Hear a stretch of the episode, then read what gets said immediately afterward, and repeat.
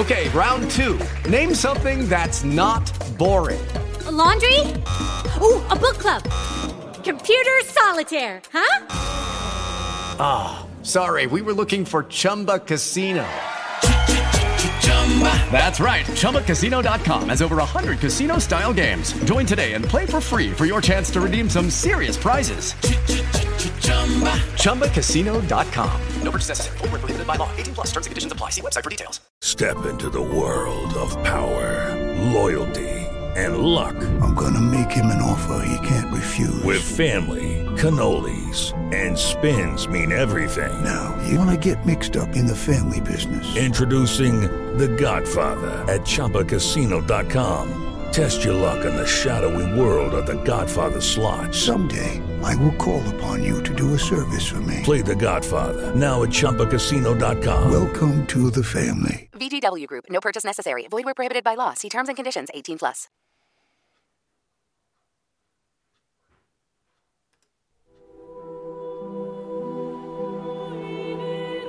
Il giorno seguente, al tramonto, Aragorn passeggiava nei boschi ed il suo cuore era alto e fiero. Egli cantava perché era pieno di speranza e perché il mondo era bello. Improvvisamente, mentre cantava, vide una fanciulla camminare su di un prato fra i bianchi tronchi delle betulle ed egli si arrestò stupefatto, credendo di camminare in un sogno o di aver ricevuto in dono dei menestrelli elfici, che sanno fare apparire ciò che cantano innanzi agli occhi di coloro che li ascoltano. Perché infatti Aragorn stava cantando una parte della saga di Lúthien, che narra dell'incontro di Lúthien ed Eren nella foresta di Neldoret. E meraviglia, ecco camminare innanzi a lui a gran con un oggetto azzurro bella coputo nelle elfe e elfe. I suoi listri improvviso e sulla sua fronte brillavano gemme silestre. Per un momento Aragorn la fissò in silenzio, ma temendo che ella scomparisse per sempre, la chiamò gridando Tinuviel, Tinuviel, così come aveva fatto Beren nei tempi remoti. Allora la fanciulla si volse verso di lui e sorridendo disse chi sei e perché mi chiami con quel nome? Egli rispose, perché credevo davvero che tu fossi Lutien Tinuviel di cui stavo cantando, ma se non sei lei, allora cammini come lei.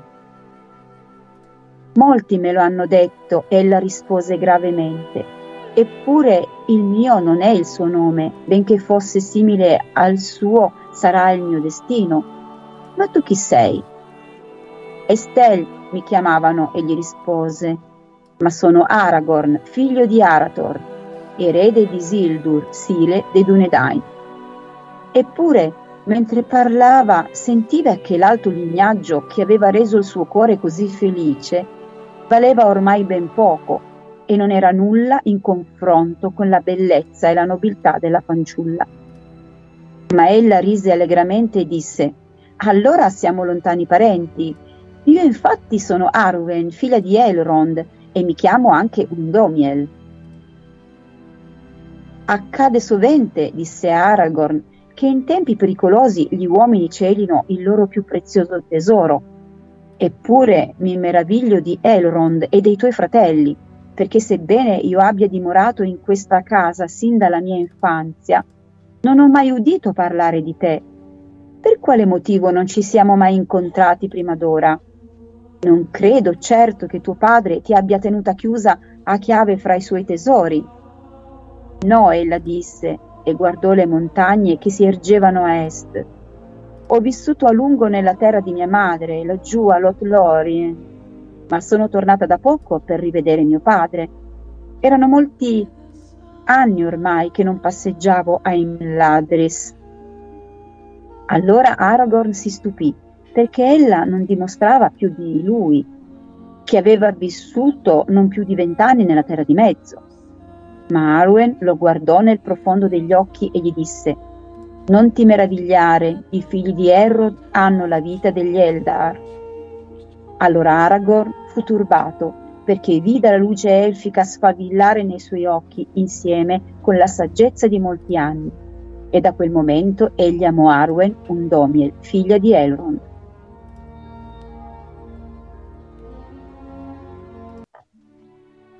Buonasera a tutti, carissimi amici tolkieniani, ascoltatori della voce di Arda, radio della pagina Facebook Le migliori frasi del Silmarillion, radio della società tolkieniana italiana del gruppo pubblico dei Cavalieri del Mark. Benvenuti a questa nuova diretta dedicata come ogni mese alla lettura teatrale del capitolo 9-10 della Compagnia dell'Anello e abbiamo ascoltato la magnifica lettura dell'incontro di Aragorn ed Arwen, lettura che è stata proposta dalla nostra ideatrice, nonché conduttrice di questa sera, che presento Fina Ciaravella. Fina, buonasera e benvenuta. Buonasera a tutti, ciao Simone, ciao a tutti. Bene, siamo qui fino dopo un mese per riproporre ancora la lettura teatrale che è un, una grandissima eh, chicca della radio, no? E salutiamo anche Marco Ferrari attraverso la nostra chat di Spreaker, ha scritto buonasera a tutti, Marco buonasera a te. E Fina, abbiamo tanti ospiti, tante persone questa sera che si sono proposti di leggere, ti cedo la parola, le presentiamo, che cosa dici? Sì, sì, presentiamoli pure. Allora, allora, questa sera abbiamo come ospiti e anche attori e lettori, abbiamo Giorgia. Salve a tutti. Nicolas. Ciao, buonasera a tutti. Poi Nicola. Buonasera a tutti. Giovanni. Ciao a tutti. Simone. Buonasera. anche tu. e abbiamo anche Ellie. Buonasera a tutti. e poi abbiamo anche un commento da, da, parte di una nostra carissima amica che questa sera non è potuta essere con noi eh, nella lettura teatrale, però ha voluto mandare un commento per commentare appunto i capitoli che leggeremo ed è la nostra amica Sara. Allora, questa sera eh, leggeremo eh, il capitolo 9 all'insegna del puledro impennato e poi il capitolo 10, 10 eh, Gran Passo. E, allora, eravamo rimasti che eh, eh, i ragazzi stanno per arrivare a Brea e eh, intanto che fanno la strada si dicono tutti quanti mi raccomando eh, io non mi chiamo Beggins ma sarò il signor Sottocolle e mi raccomando non eh, prendiamo troppa confidenza perché noi in questo momento non dobbiamo, non dobbiamo farci vedere troppo.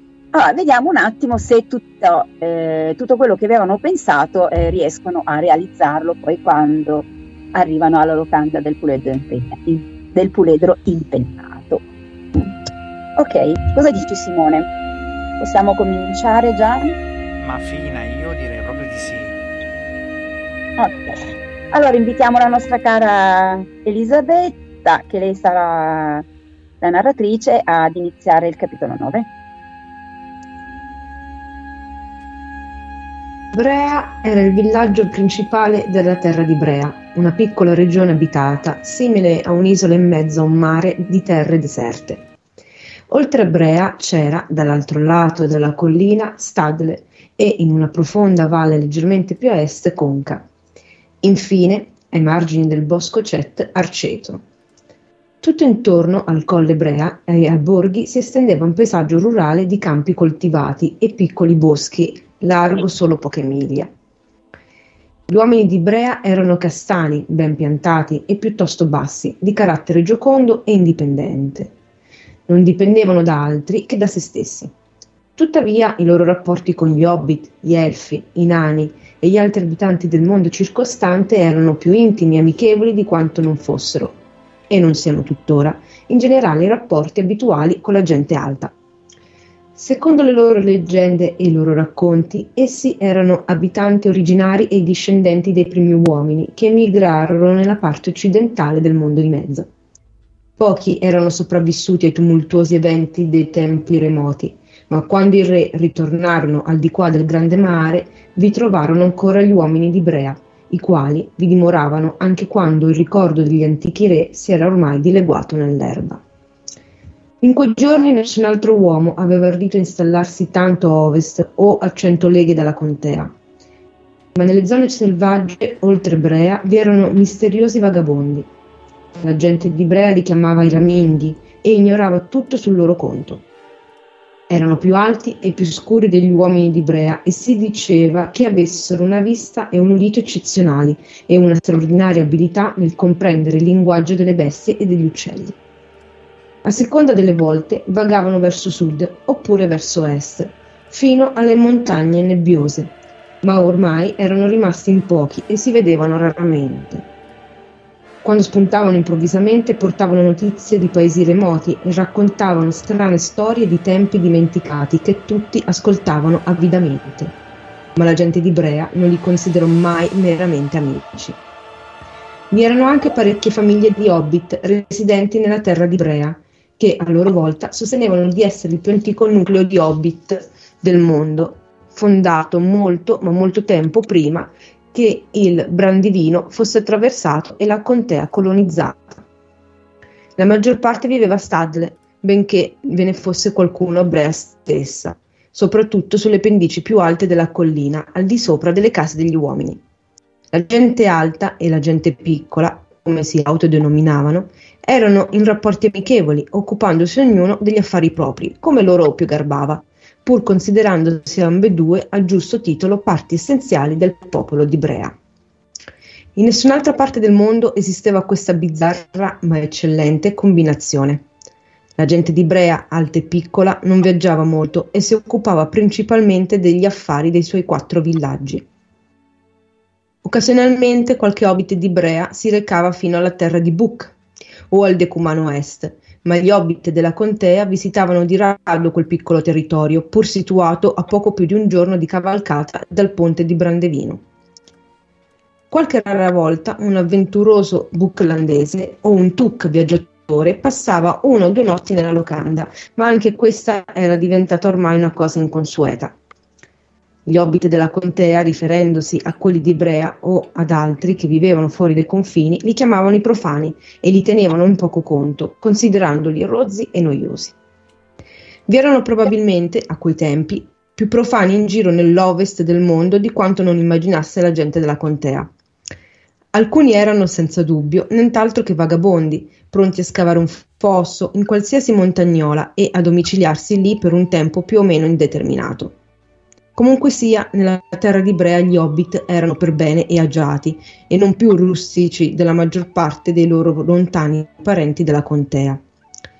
I tempi in cui c'era un grande andirivieni tra la contea e Brea erano ancora vivi nella memoria di tutti, e comunque era risaputo che i Brandybuck avevano sangue di Brea nelle vene. Il villaggio di Brea comprendeva all'incirca cento case di pietra della gente alta, la maggior parte delle quali situata al di sopra della via, sul fianco della collina, e con le finestre rivolte verso ovest. Da quella parte vi era un profondo burrone che, partendo dalle falde del colle, tracciava un grande semicerchio e la cui parte interna era chiusa da una fitta siepe. La strada lo attraversava su di un cavalcavia e nel punto dove bucava la siepe era sbarrata da un grande cancello. Vi era anche un cancello all'estremità sud, dove la via usciva dal villaggio. Ambedue le porte venivano chiuse al calar della notte e i guardiani vivevano in piccole casette attigue. Nel punto ove la via voltava a destra per aggirare la base del colle si trovava una grossa locanda. Era stata costruita molto tempo addietro, quando il traffico sulle strade era ancora molto intenso. Brea era infatti anticamente un'importante crocevia Un'altra vecchia strada incrociava la via est poco dopo il Burrone, all'estremità occidentale del borgo, e in passato uomini e altre genti di varie specie la frequentavano molto. Strano come una notizia da Brea era, era un'espressione comune nel Decumano Est e datava da quei giorni quando notizie dal nord, dal sud e dall'est convergevano tutte verso la locanda e gli hobbiti della contea volevano recarvisi spesso ad ascoltare ma le terre del nord erano ormai tempo deserte e desolate, e la via nord non si adoperava che di rado. Era invasa dall'erba e la gente di Brea la chiamava perciò Verde Camino. La locanda di Brea, comunque, era ancora lì e l'oste era una persona importante. La sua casa era un luogo d'incontro per tutti coloro fra, fra gli abitanti, grandi o piccoli, dei quattro villaggi, fossero chiacchieroni, oziosi, curiosi e ficcanasi. Era anche un asilo per i raminghi e per gli altri vagabondi e per quei pochi viaggiatori, soprattutto nani, che, provenienti o diretti alle montagne, passavano ancora per la via est. Faceva buio e già risplendevano le stelle, quando Frodo e i suoi compagni giunsero infine all'incrocio con il verde camino, avvicinandosi al villaggio. Arrivati al cancello ovest lo trovarono chiuso, ma un uomo era seduto sulla soglia di una delle casette attigue. Saltò in piedi e corse a prendere una lanterna, guardandoli stupefatto attraverso le sbarre del cancello.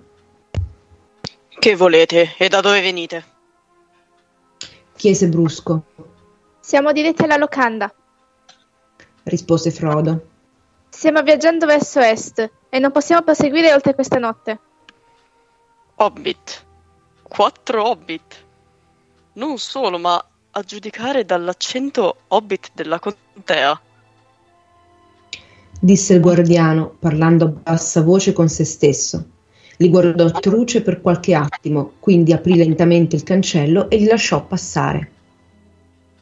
Non ci capita spesso di vedere gente della contea cavalcare di notte per la via.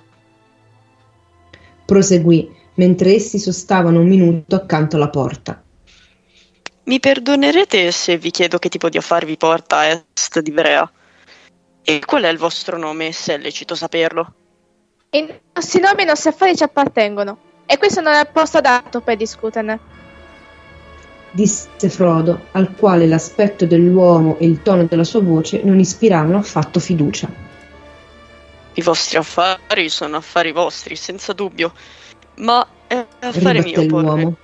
Ma è affare mio porre domande dopo il calar della notte. Siamo hobbit della terra di Book e ci va di viaggiare e di passare qui nella locanda. Interloquì Merry. Io sono il signor Brandybook. Soddisfatto adesso? Il popolo di Brea soleva un tempo essere garbato con i viaggiatori, o perlomeno così avevo sentito dire. Va bene, va bene. Disse l'uomo. Non volevo mica offendervi. Ma vedrete che non sarà solo il vecchio Enrico al cancello a farvi tante domande. C'è gente strana in giro. Se andate al puledro impennato, troverete altri ospiti. Augurò loro la buonanotte ed essi non dissero più niente. Ma Frodo intravide alla luce della lanterna che l'uomo li stava ancora addocchiando sospettosamente. Si chiese perché il guardiano fosse così diffidente e se qualcuno si era informato delle mosse di un gruppetto di hobbit. Chissà, forse si trattava di Gandalf? Avrebbe avuto il tempo di arrivare poiché essi avevano subito un ritardo nella foresta e nei tumi- tumidolande. Ma nello sguardo e nella voce del guardiano del cancello c'era qualcosa di stranamente inquietante. L'uomo li seguì un momento con gli occhi, quindi ritornò verso casa. Appena ebbe voltato le spalle, una figura scura scavalcò come un fulmine il cancello, scomparendo nell'ombra della strada del villaggio. Gli hobbit percorsero una leggera salita, oltrepassando qualche casa isolata, e si arrestarono davanti alla locanda. Le case parevano loro grandi e strane. Sam, guardando la locanda, coi suoi tre piani e le numerose finestre, si sentì venir meno. Si era immaginato di dover incontrare giganti più alti degli alberi e gli, al- altri esseri ancora più terrificanti, prima o poi durante questo viaggio avventuroso. Ma in quel momento l'impressione riportata dal suo primo incontro con gli uomini e con i loro grandi edifici era più che sufficiente. Una conclusione fin troppo cupa e tetra per una giornata così stancante.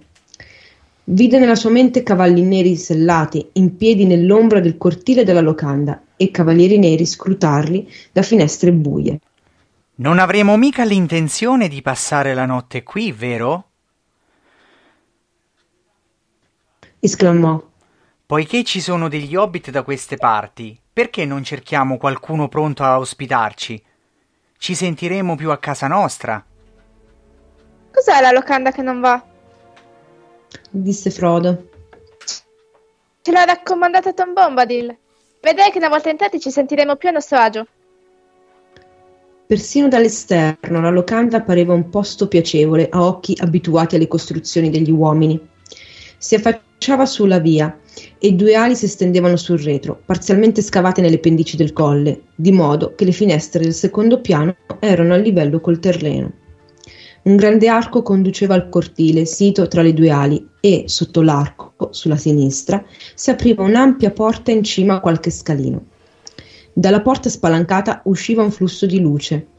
All'arco appesa una lanterna, sotto la quale oscillava un grande cartello. Vi era raffigurato un grasso pony bianco che si ergeva sulle zampe posteriori. Sull'architrave della porta si leggeva, dipinta in caratteri cubitali bianchi, la scritta seguente: Il puledro impennato di Omorzo Cactaceo. Da molte delle finestre più basse la luce giungeva filtrata da spesse tende scure. Mentre si stavano entrare, qualcuno all'interno intonò una canzone allegra, seguito da un coro di voci potenti e spensierate. Ascoltarono un attimo quel suono incoraggiante e poi smontarono. La canzone finì tra uno scroscio di risa e applausi. Condussero i poni sotto l'arco e li lasciarono nel cortile, quindi salirono i gradini. Frodo camminava avanti e fu sul punto di scontrarsi con un piccolo uomo grasso dalla testa calva e dalla faccia rossa. Portava un grumbiule bianco e correva avanti e indietro tra una porta e l'altra. With lucky landslots, you can get lucky just about anywhere. Dearly beloved, we are gathered here today to. Has anyone seen the bride and groom? Sorry, sorry, we're here. We were getting lucky in the limo and we lost track of time. No, Lucky Land Casino, with cash prizes that add up quicker than a guest registry. In that case, I pronounce you lucky. Play for free at LuckyLandSlots.com. Daily bonuses are waiting. No purchase necessary. Void where prohibited by law. 18 plus. Terms and conditions apply. See website for details.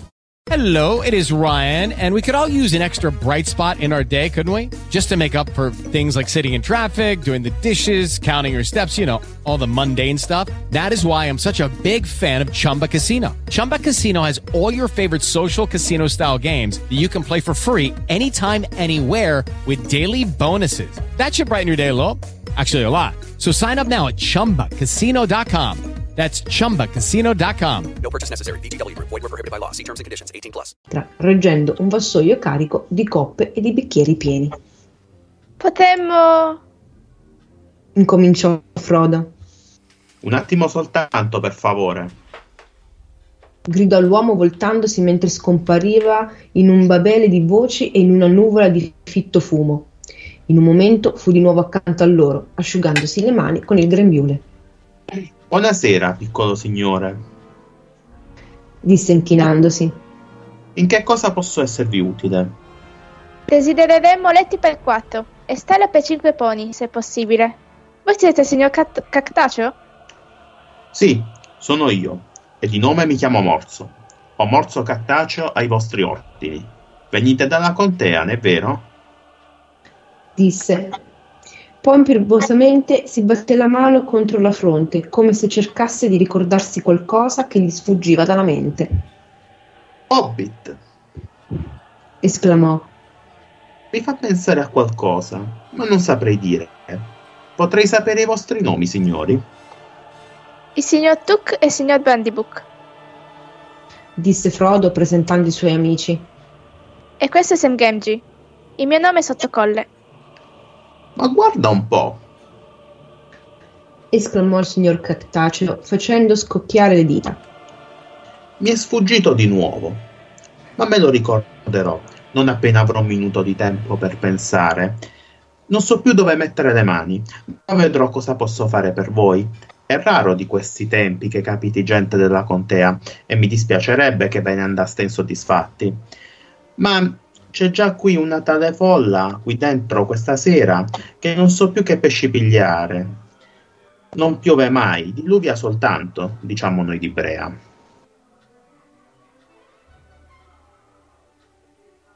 Ehi, Nob! Vociò. Dove sei, specie di infindicardo trottapiano? Nob! Arrivo, arrivo, signore! Un hobbit dall'aria gioconda schizzò fuori da una porta e, vedendo i viaggiatori, si fermò di colpo, osservandoli con grande interesse. Dov'è Bob? chiese l'oste. Non lo sai?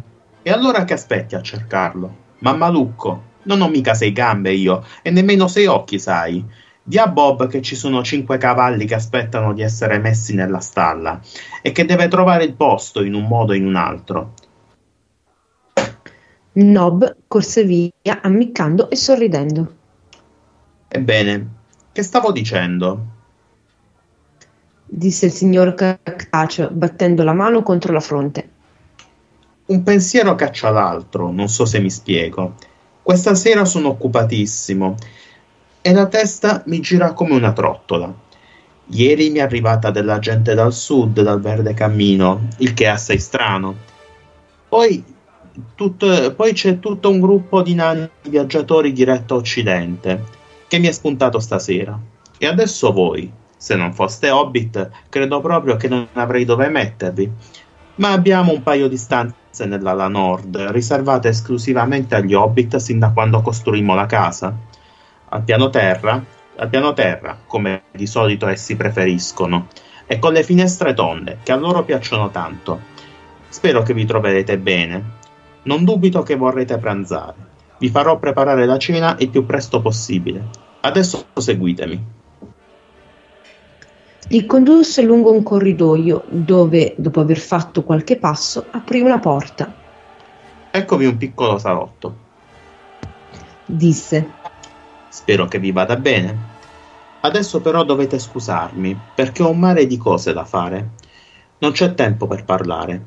Ho fretta, devo correre. È un lavoro pesante per due gambe, eppure non dimagrisco.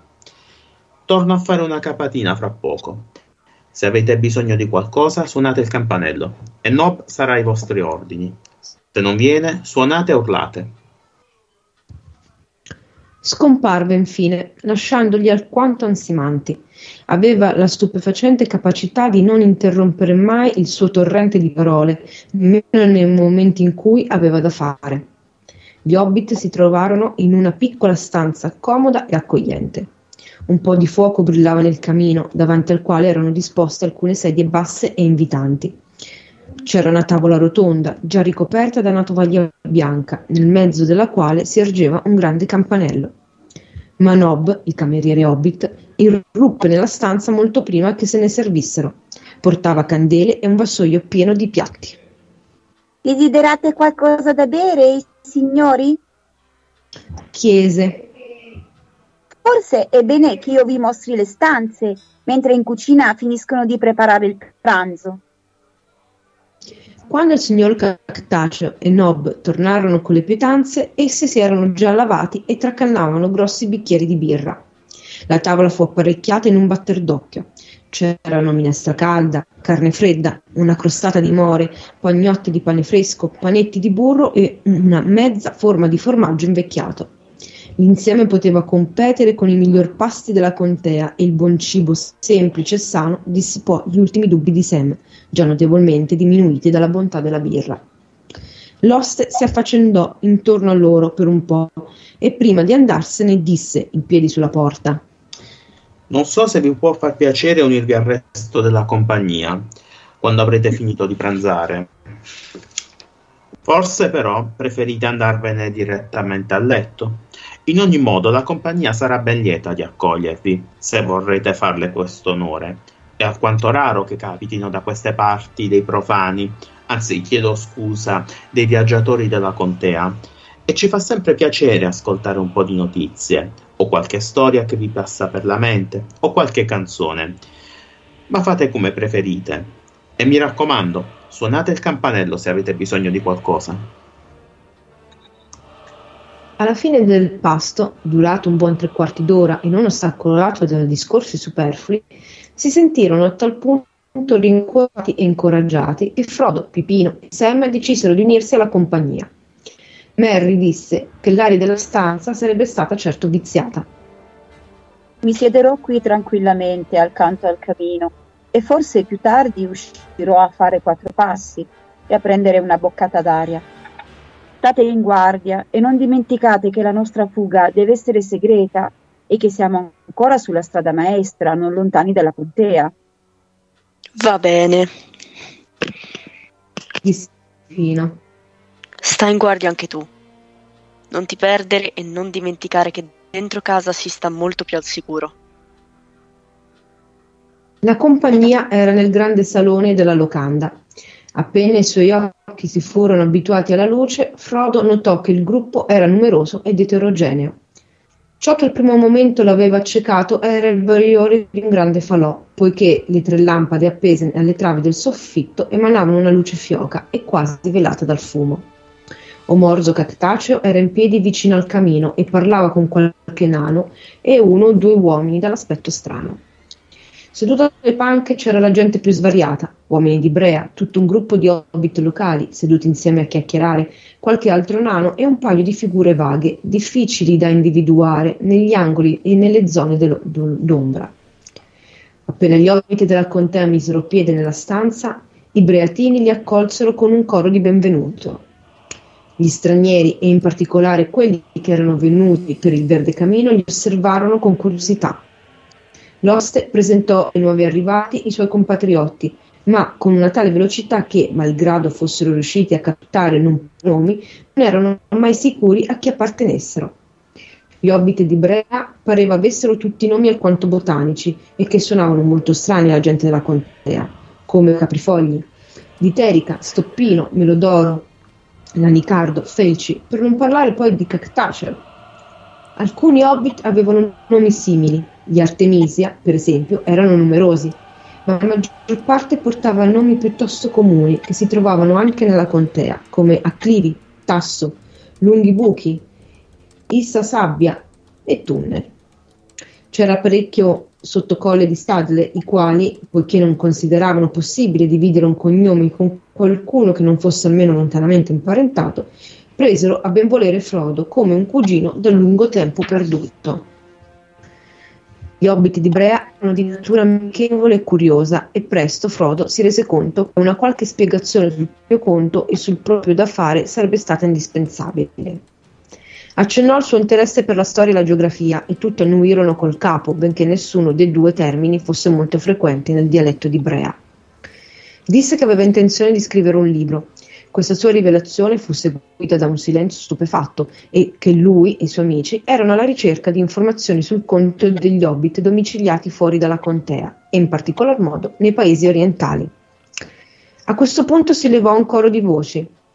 Se Frodo avesse effettivamente avuto intenzione di scrivere un libro, e soprattutto se fosse stato fornito da natura di molte paia di orecchie, avrebbe raccolto in quei pochi minuti materiali sufficienti a riempire numerosi capitoli e come se ciò non bastasse, gli fu fatto un elenco di tutti coloro ai quali si sarebbe potuto rivolgere per ulteriori informazioni, tra cui per primo il nostro vecchio Omorzo. Ma dopo un po', poiché Frodo non accennava a voler scrivere il libro in loro presenza, gli hobbit tornarono alla carica con le loro domande sugli avvenimenti nella contea. Frodo non si dimostrò molto loquace e, preso, e presto rimase seduto solo in un angolo a guardarsi intorno e ad ascoltare. Uomini e nani parlavano soprattutto di ciò che stava accadendo in lontane contrade e si scambiavano notizie il cui contenuto stava ormai diventando fin troppo familiare alle loro orecchie. C'erano guai giù a sud e apparentemente gli uomini che avevano, percor- che avevano percorso il verde camino erano alla ricerca di terre dove potessero trovare un po' di pace. I Breatini erano gente simpatica e comprensiva, ma palesemente non molto disposta ad accogliere un gran numero di estranei loro piccole, nel loro piccolo paese. Uno dei viaggiatori, un tipo strabico e dall'aspetto malaticcio, prevedeva che un numero sempre crescente di persone sarebbero emigrate verso nord nell'immediato futuro. E se non si fa loro un po' di posto, se lo faranno da sé. Hanno anche il diritto di vivere come tutti gli altri disse ad alta voce. Gli indigeni non parvero troppo entusiasti di quella prospettiva. Gli hobbit non prestavano molta attenzione a tutto ciò, tanto più che per il momento la cosa non sembrava toccarli da vicino. Era molto improbabile che la gente alta si mettesse a chiedere alloggio nelle caverne hobbit. Essi, era, essi, erano più interessanti da Sam e da Pipino, che si sentivano adesso del tutto a loro agio e chiacchieravano allegramente degli avvenimenti della contea. Pipino provocò molte risate, raccontando il crollo del tetto della caverna municipio di Pietraforata. Will Piedebianco, il sindaco, che era, il, che era anche lo hobbit più grasso del decumano ovest, era stato letteralmente sepolto dalla calce e ne era uscito fuori che pareva un dolce di panna. Ma furono poste loro parecchie domande che preoccuparono Frodo. Uno dei Breatini, che diceva di essere stato più volte nella contea, voleva sapere dove vivessero i sottocolle e con chi fossero imparentati. D'un tratto Frodo notò un individuo dall'aria strana, segnato dalle intemperie, che sedeva in un'ombra vicino al muro, ascoltando attentamente la loro conversazione. Aveva un grosso boccale di metallo davanti a sé e fumava una pipa dal lungo cannello intagliato stranamente. Teneva le gambe distese e portava degli stivali alti di una pelle morbida e di ottima fattura, ma ormai alquanto logori e ricoperti di fango. Un mantello di pesante panno verde scuro, scolorito dal tempo, lo avviluppava interamente e, malgrado il calore della stanza, egli portava un cappuccio che gli faceva ombra al volto. Ma i suoi occhi che osservavano gli hobbit brillavano nella mezza oscurità. Chi è quello? chiese Frodo, quando ebbe l'occasione di sussurrare all'orecchio del signor Cactaceo. Non mi pare che ci sia stato presentato. Quello disse l'ost a bassa voce, lanciandogli un'occhiata senza però voltare la testa. Non saprei dire esattamente. È uno di quelli che vanno vagando e che noi chiamiamo raminghi. È un tipo taciturno, ma se ci, ma se ci si mette racconta storie veramente uniche. Scompare per un mese, un anno e poi spunta di nuovo all'improvviso. La scorsa primavera l'ho visto un bel po' di volte di questi tempi si fa vivo molto più di rado. Come si chiama veramente non ho mai saputo, ma da queste parti lo chiamano Gran Passo. Cammina velocissimo con quelle sue gambe lunghe e non dice mai a nessuno il perché di tanta fretta. Ma qui da noi si usa dire che l'est e l'ovest non si spiegano, parlando dei raminghi e, chiedo scusa, della gente della contea. Strano che mi abbiate chiesto di lui. Ma in quel momento il signor Cactaceo fu chiamato altrove e la sua ultima osservazione rimase senza risposta. Frodo si accorse che adesso Gran Passo lo stava guardando, come se avesse sentito o indovinato ciò che era stato detto sul suo conto. A un certo punto, con un cenno del capo della mano, invitò Frodo ad andarsi a sedere accanto a lui Mentre questi si avvicinava, egli si tolse il cappuccio, scoprendo una capigliatura scura e irsuta, con qua e là qualche macchia grigia, e un viso pallido e severo, ove brillavano due occhi grigi e penetranti. Mi chiamano Gran Passo, disse a bassa voce. Sono molto lieto di conoscervi, signor eh, Sottocolle, se il vecchio Cactaceo ha capito bene il vostro nome. L'ha capito benissimo. Disse freddamente Frodo. Lo sguardo di quegli occhi penetranti lo metteva molto a disagio. Ebbene, signor Sottocolle, disse Gran Passo. Se fossi in voi, direi ai vostri giovani amici di frenare la lingua. La birra, il camino e gli incontri casuali fanno sempre piacere, ma, come dire, qui non siamo nella contea. C'è gente strana in giro. Voi penserete che non tocca a me dirlo. Aggiunse con una smorfia, notando l'occhiata carica di significato. E ci sono stati dei tipi ancora più misteriosi in viaggio attraverso Brea questi ultimi tempi. Proseguì, osservando da vicino il suo interlocutore. Frodo lo guardò senza aprir bocca e Gran Passo non disse più niente. La sua attenzione sembrò improvvisamente concentrarsi su Pipino. Allarmatissimo, Frodo si rese conto che il ridicolo giovane Tuc, incoraggiato dal successo riscosso dalla sua storia sul grasso sindaco di Pietraforata, si era addirittura lanciato in un'evocazione in chiave comica della festa del dio di Bilbo.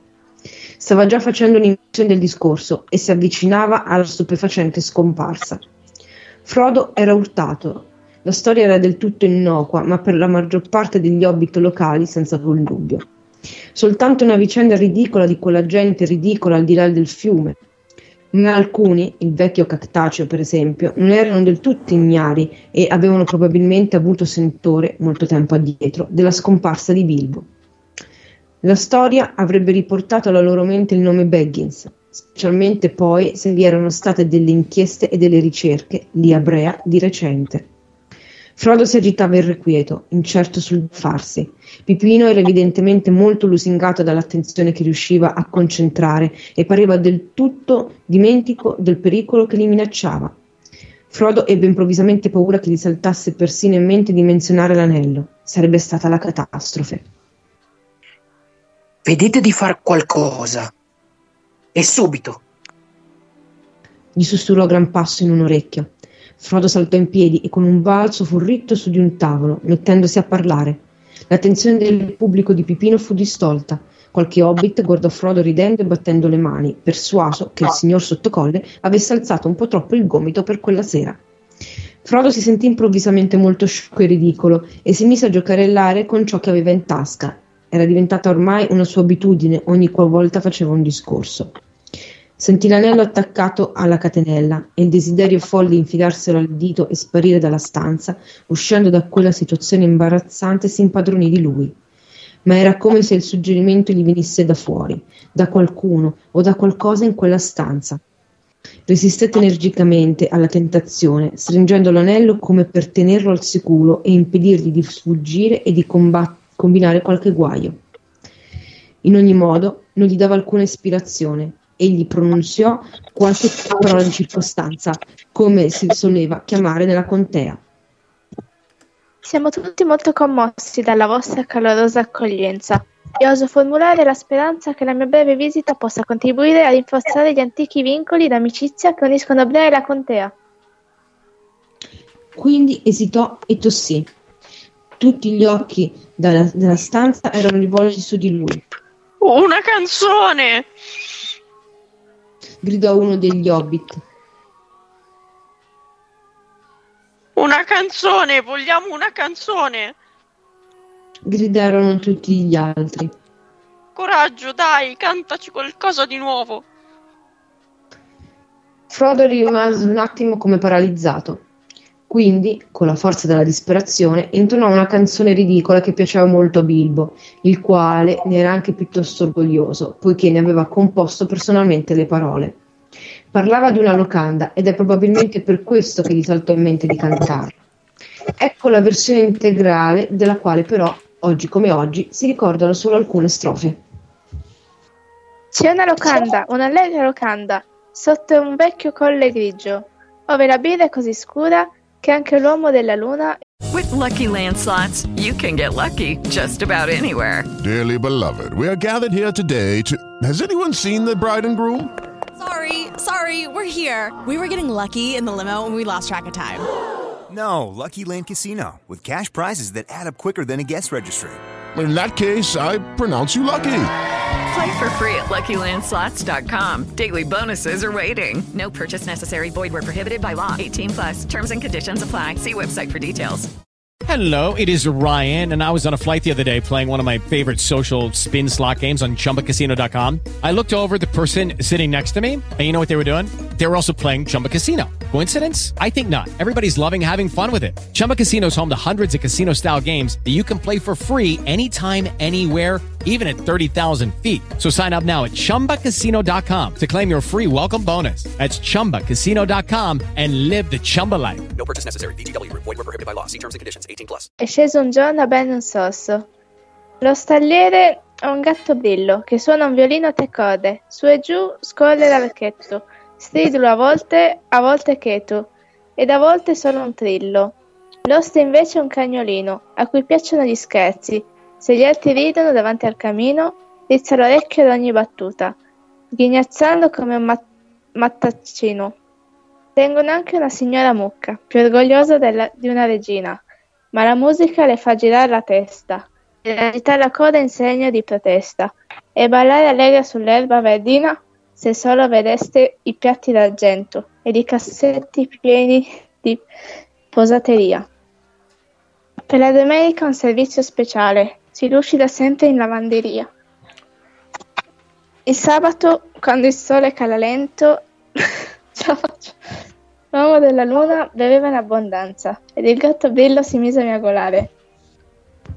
Un piatto ed un cucchiaio iniziarono la danza e la mucca in giardino saltava con baldanza e il cagnolino a coda cercava d'afferrare. L'uomo della luna beve un altro sorso e poi rotolò giù dalla sedia sul dorso. Lì si addormentò sognando la birra scura, finché le stelle in cielo sbiadirono nell'aria pura. E l'alba balzò rosa sen- ombra di paura. Disse lo stagliere al suo gatto brillo. I cavalli bianchi della luna litiscono e mordono il morso, ma il loro padrone è disteso sul dorso, e fra poco il sole inizia il suo percorso. Allora il gatto gatto suonò il suo violino, una musica da far rizzare i morti lì vicino. Squillava, grattava e stimpellava, mentre l'oste, scutendo l'uomo della luna, Veglia, son passate le tre, gli gridava. Trasportarono l'uomo su per il colle. Infilarono svelti nella luna. I cavalli partirono al galoppo folle. La mucca arrivò saltando come su piatto e cucchiaio andarono in cerca di fortuna. Sempre più svelto suonava il violino. Cominciò a ruggire il cagnolino. Mucca e cavalli camminavano sulla testa. Gli ospiti saltarono dal letto per far festa e tutti danzarono al suono dell'orchestra, ma la coda del violino si ruppe ad un tratto e la mucca saltò di la luna. Il cagnolino rise, divertente del fatto, ed il piatto del sabato andò a cerca di fortuna, col cucchiaio d'argento di Domenica Ventura. La luna tonda rotolò dietro il colle ed il sole la bionda, te- la bionda e fe- la bionda e la fiera testa, ma subito gli disse Sogno son desta, malgrado la sua luce illuminasse la festa, tutti tornarono a letto dopo la notte folle. Un lungo applauso entusiasta salutò la fine della canzone. Frodo aveva una buona voce e le parole stuzzicavano la loro immaginazione.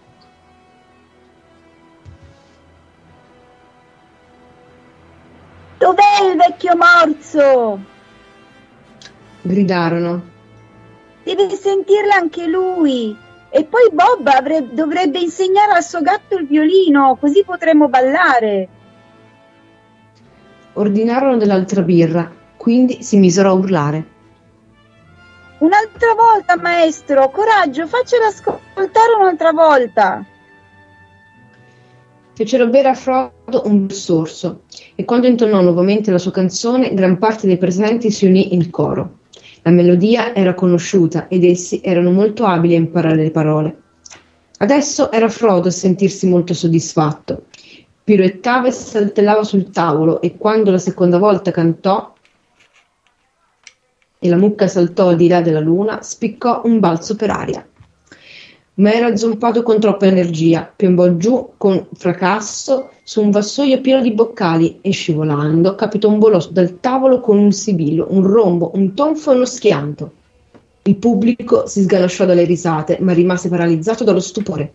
Il cantante era scomparso, svanito d'un tratto, come ingoiato dal terreno, senza lasciare un buco o una traccia.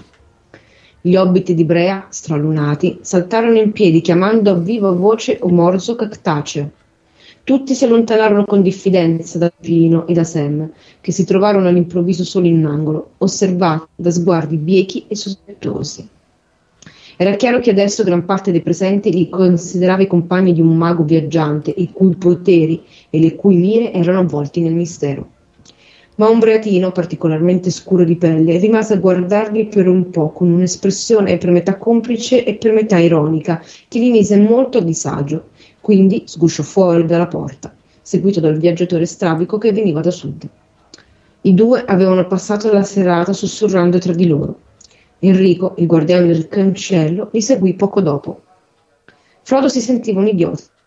Non sapendo cosa fare, strisciò sotto i tavoli fino all'angolo buio dove si trovava a gran passo, immobile e impassibile. Frodo si appoggiò contro il muro, togliendosi l'anello. Come diavolo si trovasse infilato al suo dito era un vero e proprio mistero. L'unica spiegazione possibile era che, giocarellando con l'anello mentre cantava, se l'era involontariamente infilato al dito quando aveva, precip- quando aveva precipitosamente. Se l'era involontariamente eh, improvvisamente tolto la mano di tasca per parare la caduta. Per un attimo si domandò se non era stato l'anello a giocargli un tiro. Forse aveva cercato di rivelarsi in risposta a qualche ordine o desiderio che percepiva nella stanza. Non gli garbava affatto l'aspetto degli uomini che erano appena usciti dalla stanza. Ebbene? disse Gran Passo quando Frodo riapparve. Perché vi siete comportato in quel modo? La peggiore delle cose che avreste potuto fare. Molto peggio discorsi. Avete proprio in fallo, o per me dire, il dito in fallo. Non vi pare? Non capisco che cosa intendiate dire. rispose Frodo seccato e inquieto. Invece lo capite benissimo. Ribatté Gran Passo. Ma è meglio aspettare che si calmi tutta questa baraonda.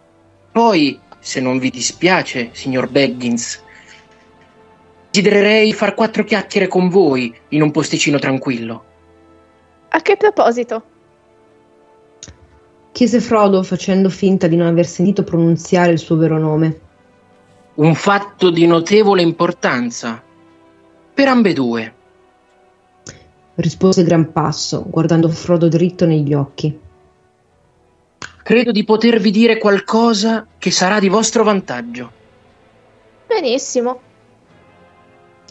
disse Frodo facendolo indifferente. Più tardi ne riparleremo.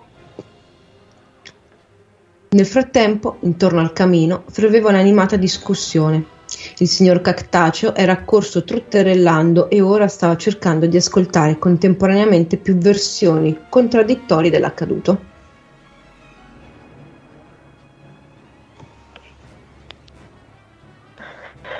L'ho visto, si- signor Cactaceo. Disse un hobbit. O per meglio dire, non l'ho più visto, se capite quello che intendo dire. Si è semplicemente dileguato per aria, non so se mi spiego. Non me lo dite, signor Artemisia. esclamò l'oste evidentemente perplesso. E invece è proprio così, ci metto la mano sul fuoco. Ci deve essere uno sbaglio da qualche parte. Disse Cactaceo scuotendo il capo. Bisogna ammettere che è piuttosto incredibile questa storia del signor Sottocolle che dilegua nell'aria pura, anzi bisognerebbe dire nell'aria viziata, trattandosi di questa stanza. E allora adesso dov'è? Gridarono in coro parecchie voci. E che ne so io? Ha il diritto di andare dove gli pare e di far quel che gli piace, purché paghi domani mattina. Lì comunque c'è il signor Tuck. Lui non è scomparso. Sarà, ma io ho visto quel che ho visto, anzi, quel che non ho visto. Ribatté ostinatamente Artemisia. Ed io sono convinto che c'è uno sbaglio. Ripe- ripeté Cactaceo raccogliendo il vassoio da terra e raccimolando i frantumi delle terraglie. Certo che c'è uno sbaglio. Disse Frodo. Non sono affatto scomparso. Eccomi qui. Ho semplicemente fatto quattro chiacchiere con Gran Passo lì nell'angolo. Fece qualche passo avanti alla luce nel- del camino, ma la maggior parte dei presenti indietreggiò ancora più turbata e confusa di prima. Questa sua dichiarazione di essere strisciato via velocemente sotto i tavoli subito dopo la caduta non li soddisfaceva minimamente. La maggioranza degli hobbit e degli uomini di Brea uscì in 448, arrabbiatissima e per nulla disposta a beneficiare di ulteriori trattenimenti per la serata. Alcuni lanciarono a Frodo uno sguardo torvo e bieco e se ne andarono borbottando tra i denti. I nani e un paio di strani uomini che erano rimasti per ultimi si alzarono infine e augurarono all'oste la buonanotte, ma non degnarono nemmeno di uno sguardo Frodo e i suoi amici.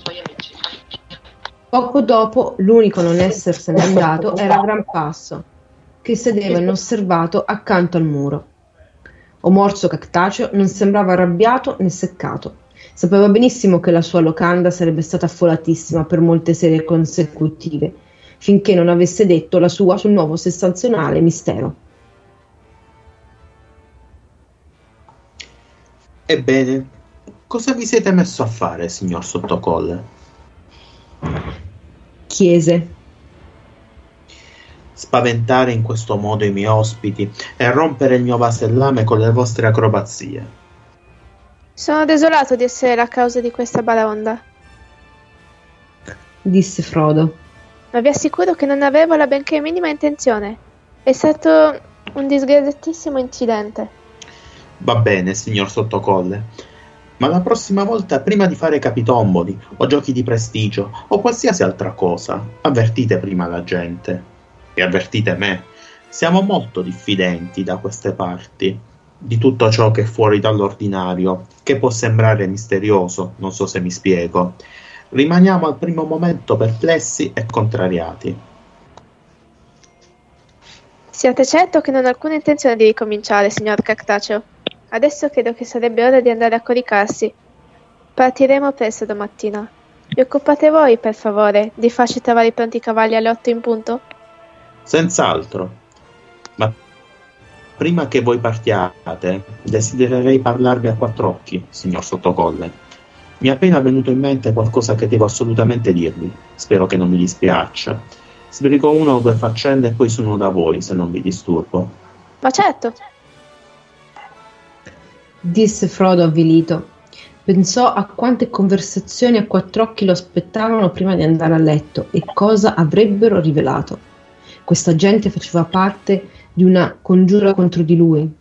Incominciò persino a sospettare che il viso rubicondo del vecchio cactaceo nascondesse qualche oscuro progetto.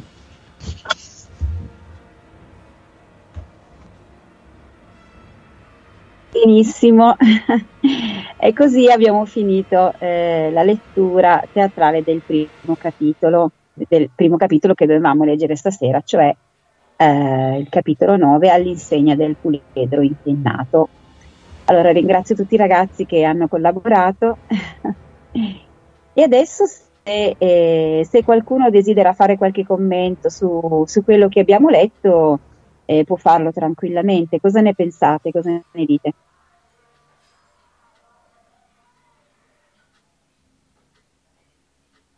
Ma, eh, innanzitutto è interessante la, in questo capitolo la descrizione che si fa eh, della città di Brea, e, perché è una città molto, è molto particolare, perché è, se vogliamo è, è, al di fuori dell'ordinario, perché Brea è una sorta di, di per così dire, di città-stato, quasi, che si, anche che si governa a modi di, di piccola repubblica. Ci ricorda un po' Ponte Lago Lungo, se vogliamo fare un parallelismo. E, ed, è, ed, è, particolare, è bella eh, questa convivenza tra la gente alta e la gente piccola. È, è una cosa unica nel suo genere, quindi avviene più che altro in, in questo luogo. E, e altra cosa interessante è il fatto di come eh, di come si considerino gli hobbit della contea con gli hobbit di Brea, cioè, nel senso i profani e i non, cioè eh, questa sorta di quasi mh, diffidenza tra, tra, tra, stessi hobbit poi. E, sì, infatti, eh, ma l'uno con l'altro comunque. Quelli di Brea pensavano di essere il nucleo più antico, mentre quelli di, della contea pensavano di essere quelli più, eh, come dire, quelli più raffinati, no? Beh, probabilmente, eh. Probabilmente, quelli di Brea avevano ragione perché gli hobbit sono arrivati da Oriente, quindi sono arrivati prima a Brea e poi sulla, della, sulla contea, alla contea, quindi...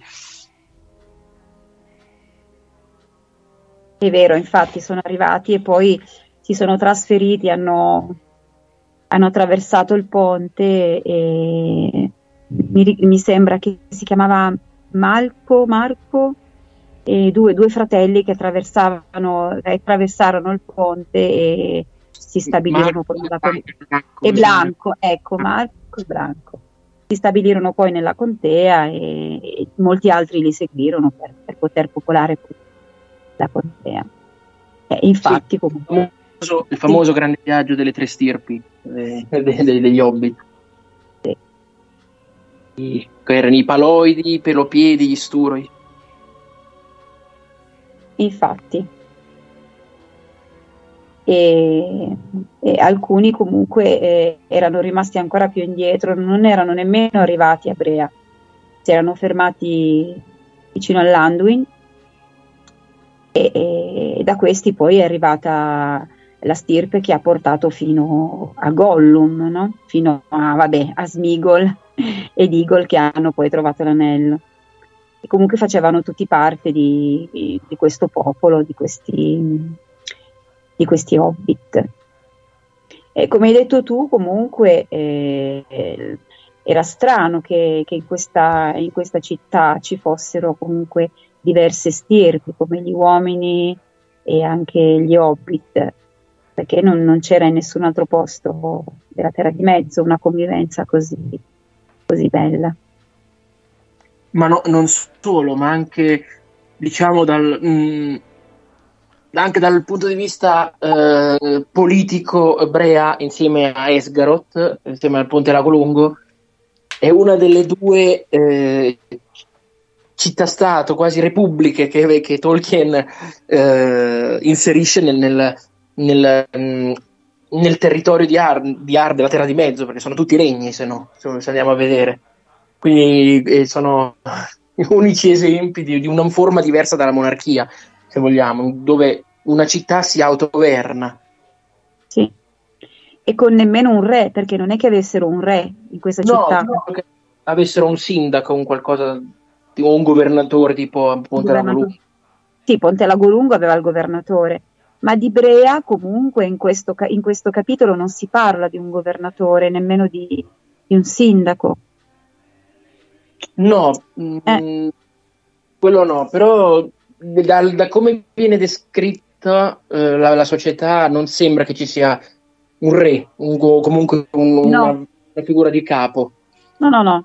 Tal senso. Secondo me vivono tranquilli, ognuno si fa le sue cose, rispettano le leggi, che penso che comunque delle leggi ce, la, ce, ce le abbiano perché erano sotto la giurisdizione di Arnor, no? Fino a che il regno c'è stato, di conseguenza le leggi comunque sono rimaste.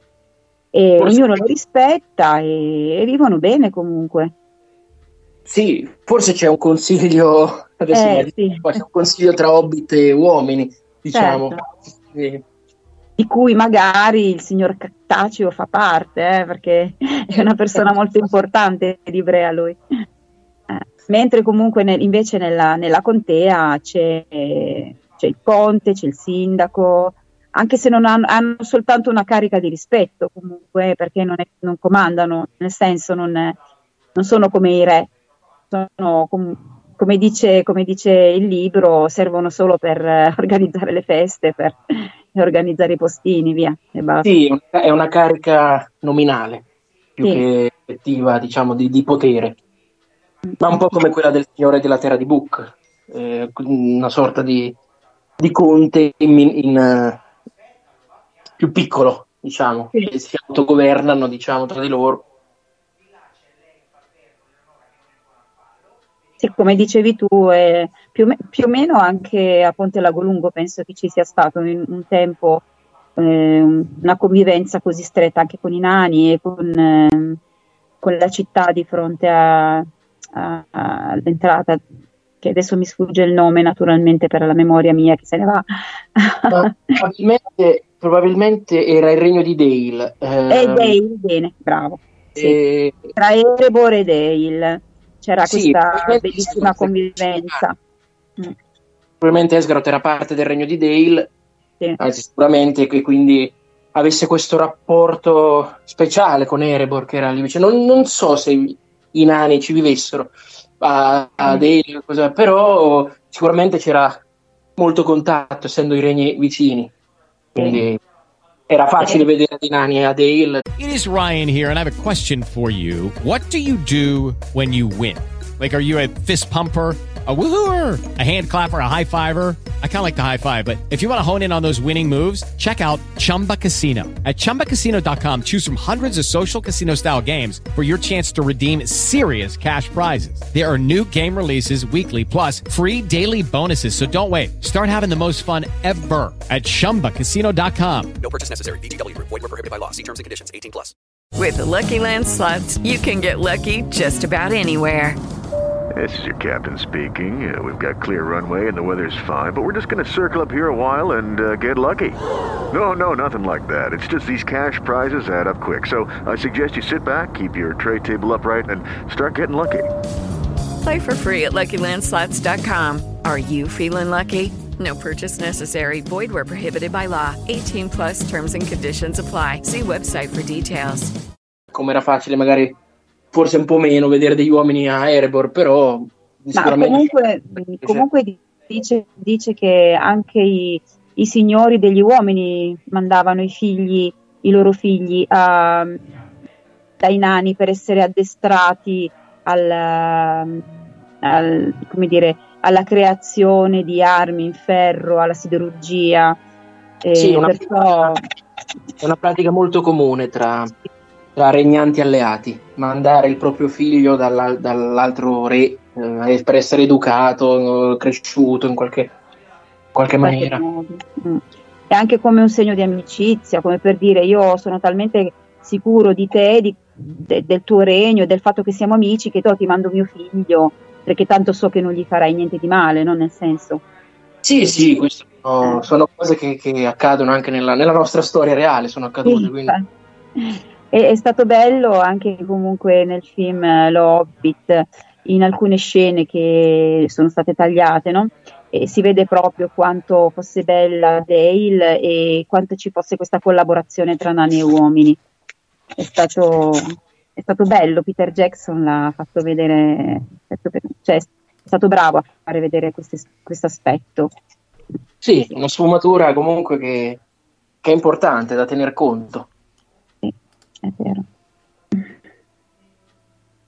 E poi possiamo parlare anche ad esempio di Aragorn, qui ci viene presentato nel capitolo come questo ramingo.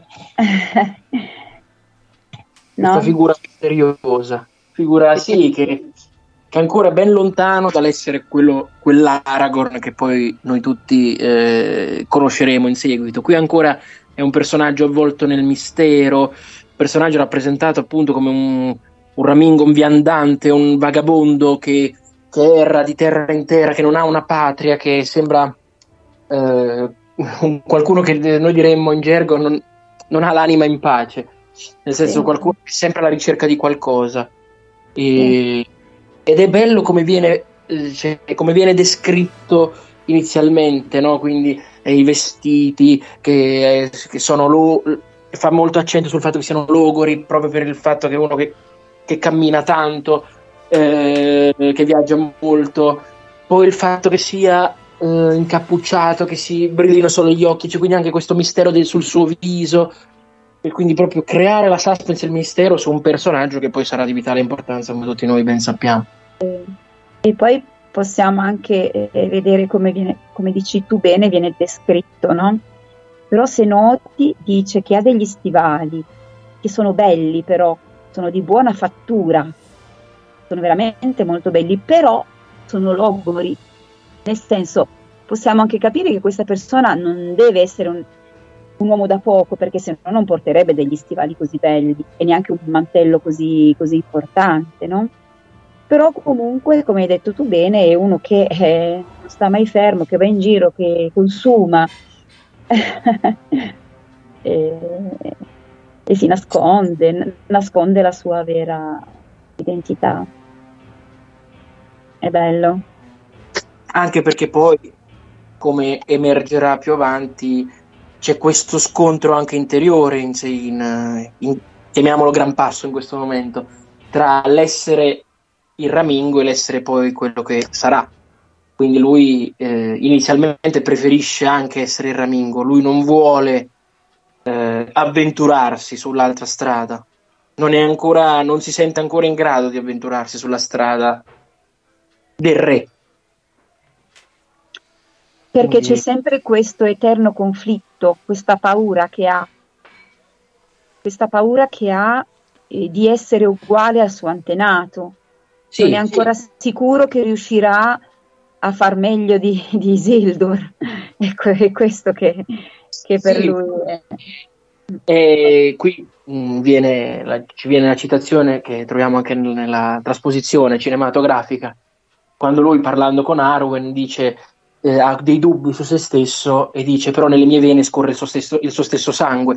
Quindi lui dice io posso essere forte quanto vuoi, però nelle mie vene scorre il suo sangue, cioè io porto avanti quel- quella sorta di peccato originale di- del, del mio antenato e tutti i miei predecessori l'hanno portato avanti fino a suo padre, cioè quindi erano tutti indegni, tra virgolette, di prendere la strada del re. Proprio perché eh, avevano in- in- insito in loro questo peccato, insomma, questo... Però comunque, comunque la sua storia ci fa comprendere che non è detto eh, eh, che, che non ci si possa discostare da- dai nostri antenati, no? da quello che hanno fatto. O- ognuno, ognuno è padrone della propria esistenza. Cioè i figli non sono, non, non devono avere le colpe eh, dei padri. I padri, giustamente. e diciamo che non abbiamo, come abbiamo discusso anche altre volte, non abbiamo un destino. Sì, Eru diciamo che mette le basi e fa, eh, come dire, mh, indirizza la storia in un certo, in un, in un certo modo, no? Però comunque i personaggi di questa storia hanno la possibilità di decidere da soli eh, se eh, prendere una strada o un'altra, no? Ecco, e anche così anche eh, Aragorn eh, ha paura di eh, fare come suo antenato, di comportarsi come suo antenato, però anche lui può tranquillamente decidere di non, di non seguire il suo esempio. Anche se qui poi entreremo in un discorso di, Eh. predest- di predestinazione. Sì, uno- vabbè, ma io ci sono andata proprio così a sfioro, eh. No, perché un discorso... senza volerci troppo addentrare nella cosa. ok. Va bene, Mm, se qualcuno da- vuole fare qualche commento ancora su, su questo capitolo, che ne dite? Commentiamo o andiamo avanti nella lettura?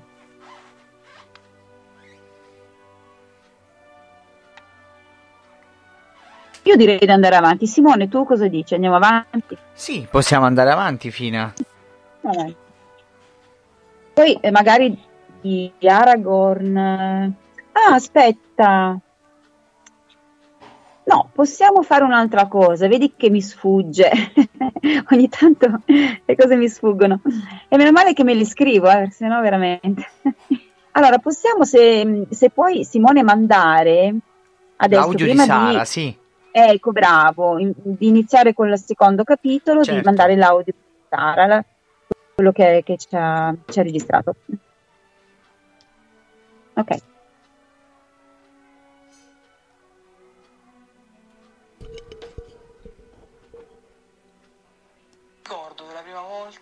Lessi Il Signore degli Anelli, è stata un'esperienza bellissima. Mm, allora io all'epoca ero praticamente reduce da una potentissima maratona delle trilogie di Peter Jackson.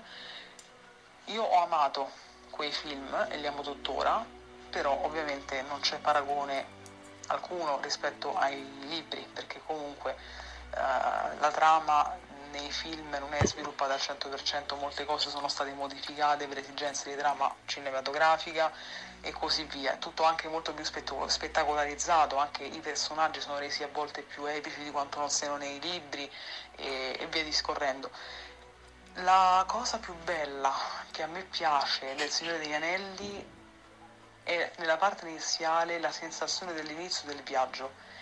Io sarà che come persona preferisco quasi quasi quando parto, quando vado da qualche parte, preferisco il viaggio in sé che non l'arrivo alla meta, perché eh, è proprio l'emozione del viaggio quando si sta con altre persone, si chiacchiera, si ride, si scherza, si mangia, si passa il tempo in qualche modo, è bello perché aumenta l'entusiasmo, quindi eh, si è ancora più contenti eh, di arrivare alla meta, perché specialmente quando un viaggio è piacevole e in buona compagnia. Allo stesso modo lo percepisco nei libri, perché comunque diciamo che nei film abbiamo già eh, una situazione in cui veniamo proiettati in un ambiente pericoloso, quindi già ci troviamo faccia a faccia subito con i Nazgûl, eh, già abbiamo il pericolo proprio davanti alla porta. mentre invece nei libri si parte con più calma, Frodo non è che prende parte, si trova sbattuto in strada con l'anello in mano, eh, pronto per il viaggio, per la missione, no, c'è tutta una preparazione anche di anni, quindi eh, ci si arriva poi alla parte che noi vediamo nella trilogia. E, mm, è tutto più lento, tutto più normale, tutto più realistico, è ovvio perché comunque nel libro c'è anche più tempo per descrivere certe scene. Quindi abbiamo al 100% l'esperienza del viaggio dei personaggi che all'inizio non sono neanche del tutto come dire sviluppati perché abbiamo gli hobbit che sono più innocenti, più ignoranti circa il mondo perché parliamo di creaturine piccole mai With the Lucky Land slots, you can get lucky just about anywhere. This is your captain speaking. Uh, we've got clear runway and the weather's fine, but we're just going to circle up here a while and uh, get lucky. No, no, nothing like that. It's just these cash prizes add up quick. So I suggest you sit back, keep your tray table upright, and start getting lucky. Play for free at LuckyLandSlots.com. Are you feeling lucky? No purchase necessary. Void where prohibited by law. 18 plus terms and conditions apply. See website for details. Waiting on a tax return? Hopefully, it ends up in your hands. Fraudulent tax returns due to identity theft increased by 30% in 2023. If you're in a bind this tax season, LifeLock can help. Our US based restoration specialists are experts dedicated to helping solve your identity theft issues. And all Lifelock plans are backed by the Million Dollar Protection Package. So we'll reimburse you up to the limits of your plan if you lose money due to identity theft. Help protect your information this tax season with LifeLock. Save up to 25% your first year at LifeLock.com slash aware. uscite dalla contea, comunque non hanno esperienze di vita al di fuori del loro ambiente, non, sanno nulla del mondo né dei pericoli che vi abitano. Ma anche Frodo, lo stesso Frodo non è il personaggio angosciato, eh, spaventato, intimidito dall'esperienza al di fuori della contea, aggravato dal peso letteralmente dell'anello e così via, perché ovviamente all'inizio è tutto molto più semplice, tutto molto più scialla, se mi perdonate il termine, perché comunque gli hobbit sanno bene o male qual è il loro compito, cioè cosa dovranno fare, però non se ne rendono ancora realmente eh, conto, non sanno ancora a cosa dovranno far fronte, quindi è tutto molto più eh, innocente all'inizio in generale. Mm, anche Aragorn è un personaggio che io preferisco nei libri rispetto ai film perché comunque eh, lo trovo più umano, cioè nei film Aragorn è più il bel tenebroso, epico, il grande cavaliere, eh, mentre invece nei libri non che non lo sia, però è anche più, eh, più ironico, più scherzoso in, alcuni, eh, in alcune parti del libro, insomma de, del testo, mm, lo trovo più normale, per così dire. Eppure c'è qualcosa che io ho adorato nella prima parte, più di ogni altra cosa, in Nazgul. Cioè voi direte, ma come i Nazgul? Ma come i Cavalieri Neri? Ma che, ma che dici? Eh sì, eh sì, perché praticamente danno, almeno a me, danno quella sensazione proprio te li senti dietro le spalle. Cioè, le, io leggevo il libro, stavo la sera, io adoro leggere quando mi metto a letto, a caldo, d'inverno, copertina, piumone, mi metto lì e leggo tranquillo, finché non mi, non mi addormento letteralmente con il libro in faccia. E, quando leggevo dei Nazgul ci si sente proprio come se noi fossimo messi alle strette, come se fossimo noi con le spalle al muro, che è una sensazione per carità non vorrei provarla realmente, però è bello il modo in cui Tolkien eh, ci fa provare le sensazioni che dovrebbero provare invece i personaggi. È bello proprio il modo in cui uno scrittore eh, riesce a farci vivere all'interno della sua storia. Ma anche quando superati eh, i capitoli 9 e 10, quando ci troveremo eh, ad esempio nella casa di Don Bombadil, il capitolo mio preferito in assoluto, l'ho sempre detto, sarà bello perché? Perché ci troveremo nella casa di questo strano personaggio e appunto anche lì ci saranno i Nazgûl che cercheranno di avvicinarsi a quel luogo, ovviamente non ci riescono per, per via dell'influenza di Don Bombadil e, e anche lì eh, gli Hobbit trasmettono la sensazione, loro sono spaventati perché sanno che eh, hanno paura, meglio, che il male possa entrare da quella porta, da quelle finestre della casa di Tom, mentre invece lui eh, li tranquillizza e dice guarda che non, non, non entra nulla da qui, qui non, nessun male può entrare, state al sicuro. E, ed è una sensazione che viene trasmessa ed è fortissima. E ci si sente come si sentono gli hobbit, questo è un, la cosa è, ecco perché mi piacciono i Nazgul, perché mi danno quella sensazione di ehm, essere messa alle strette, però poi si arriva ad un certo punto in cui sen- ci si sente rassicurati, io mi sento rassicurata perché appunto c'è un personaggio che ehm, ti protegge da quelle orribili entità. E, e questo, e questa è la, è la parte che io amo di più e la troviamo però all'inizio del, del libro perché poi più là la storia si infettisce, si aggiungono personaggi, vengono svelate molte diciamo, uh, cose della trama e quindi si complica un po' il tutto, si perde la semplicità tipica dell'inizio di un libro. Tant'è vero che io spesso e volentieri, qualcuno forse mi dirà per ciò che sto per dire, ma quando mi capita di leggere Il Signore degli Anelli, io leggo dall'inizio a tot capitoli e mi fermo e vado a leggere magari spezzoni di quello che mi piace, a meno che possono anche le volte quello ricopre intero, eh, per carità, però in genere io faccio così, eh, vado a leggere la parte iniziale e poi eh, ciò che mi interessa di più.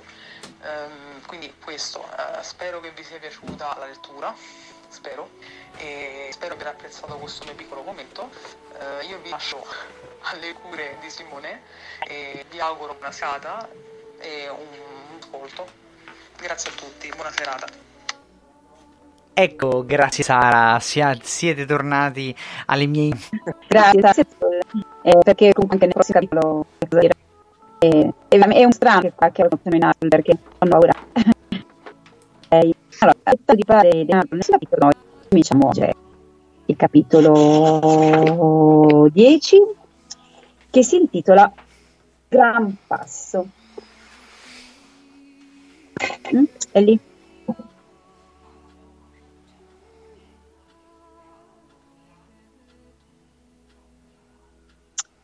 È?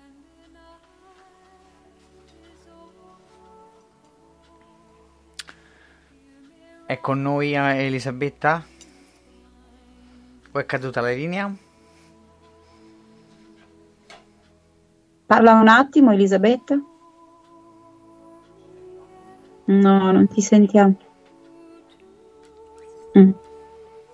Eh, aspettiamo un attimo, che forse c'è qualche problema. Riuscite a sentirmi? Sì. Eccoci, sì. Oh, adesso sì. Il be- È il bello della diretta. Eh, certo. ok. Frodo, Pipino e Sam si avviarono verso il loro salottino. Era buio, Merry non c'era e il fuoco era quasi spento. Quando l'ebbero riattivato, soffiando sulla brace e aggiungendo qualche pezzo di legna, si accorsero che il gran passo li aveva seguiti. Era tranquillamente seduto su una sedia accanto alla porta. Ehi, esclamò Pipino. chi siete e cosa volete? Mi chiamo Gran Passo Rispose. e benché forse se ne sia dimenticato, il vostro amico mi ha promesso una chiacchieratina a quattro occhi. Se non sbaglio, voi pretendete di potermi dire qualcosa che mi sarebbe utile. Disse Frodo. Di cosa si tratta?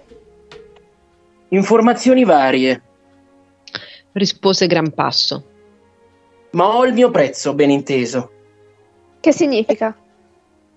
Chiese seccamente Frodo. Non spaventatevi, significa solo che vi dirò tutto quel che so, dandovi anche qualche buon consiglio. Ma desidero una ricompensa. E in che cosa consisterebbe, se non vi dispiace? Disse Frodo. Sospettava ora di avere a che fare con un furfante e pensò con rammarico di aver con sé poco denaro. L'intera somma non avrebbe soddisfatto un criminale ed egli comunque non poteva assolutamente privarsene. Non vi chiedo più di quanto voi possiate offrire. Rispose Gran Passo sorridendo, come avesse indovinato i pensieri di Frodo. Soltanto questo. Mi dovete portare con voi, fin quando decido di lasciarvi. Veramente? Esclamò Frodo, sorpreso ma non molto sollevato. Anche se desiderassi un altro compagno di viaggio, non potrei accettare una simile proposta prima di sapere parecchie altre cose sul vostro fatto e sui vostri affari. Eccellente! Disse Gran Passo, incrociando le gambe e appoggiandosi comodamente allo schienale. Pare che stiate ritrovando un po' del vostro buonsenso, e la cosa non può che rallegrarmi. Voi siete stato finora di gran lunga troppo negligente. Benissimo, io vi dirò quel che so e voi stabilirete la ricompensa. Forse sarete felice di accettare la mia proposta quando avrete sentito quel che ho da dirvi. Avanti allora, disse Frodo. cosa avete da dirmi? Troppe, troppe cose oscure e sinistre. Disse gravemente Grampasso. Ma per quel che vi riguarda personalmente, Si alzò e si avvicinò alla porta, che aprì di colpo guardando fuori. Quindi la richiuse silenziosamente e tornò a sedere. le mie orecchie sono molto aguzze Proseguì, abbassando la voce.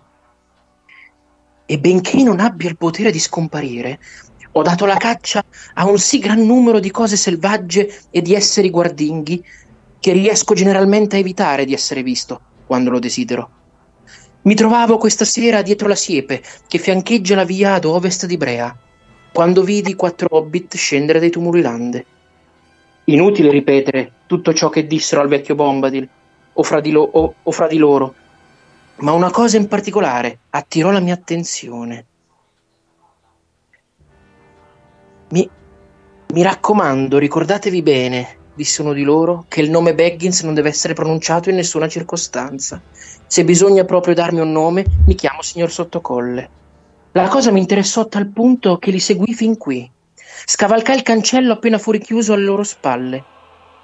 Forse il signor Baggins ha un motivo onesto per voler lasciare a casa il proprio nome, nel qual caso consiglierei a lui e ai suoi amici di essere più prudenti. Non vedo che interesse possa avere il mio nome per un qualunque abitante di Brea, ribatté Frodo incollerito. ed ancor meno perché interessi tanto a voi. Il signor Grampasso forse With the Lucky Land slots, you can get lucky just about anywhere. This is your captain speaking. Uh, we've got clear runway and the weather's fine, but we're just going to circle up here a while and uh, get lucky. No, no, nothing like that. It's just these cash prizes add up quick. So I suggest you sit back, keep your tray table upright, and start getting lucky. Play for free at LuckyLandSlots.com. Are you feeling lucky? No purchase necessary. Void where prohibited by law. 18 plus terms and conditions apply. See website for details. Waiting on a tax return? Hopefully, it ends up in your hands. Fraudulent tax returns due to identity theft increased by 30% in 2023. If you're in a bind this tax season, LifeLock can help. Our US based restoration specialists are experts dedicated to helping solve your identity theft issues. And all Lifelock plans are backed by the Million Dollar Protection Package. So we'll reimburse you up to the limits of your plan if you lose money due to identity theft. Help protect your information this tax season with LifeLock. Save up to 25% your first year at LifeLock.com slash aware.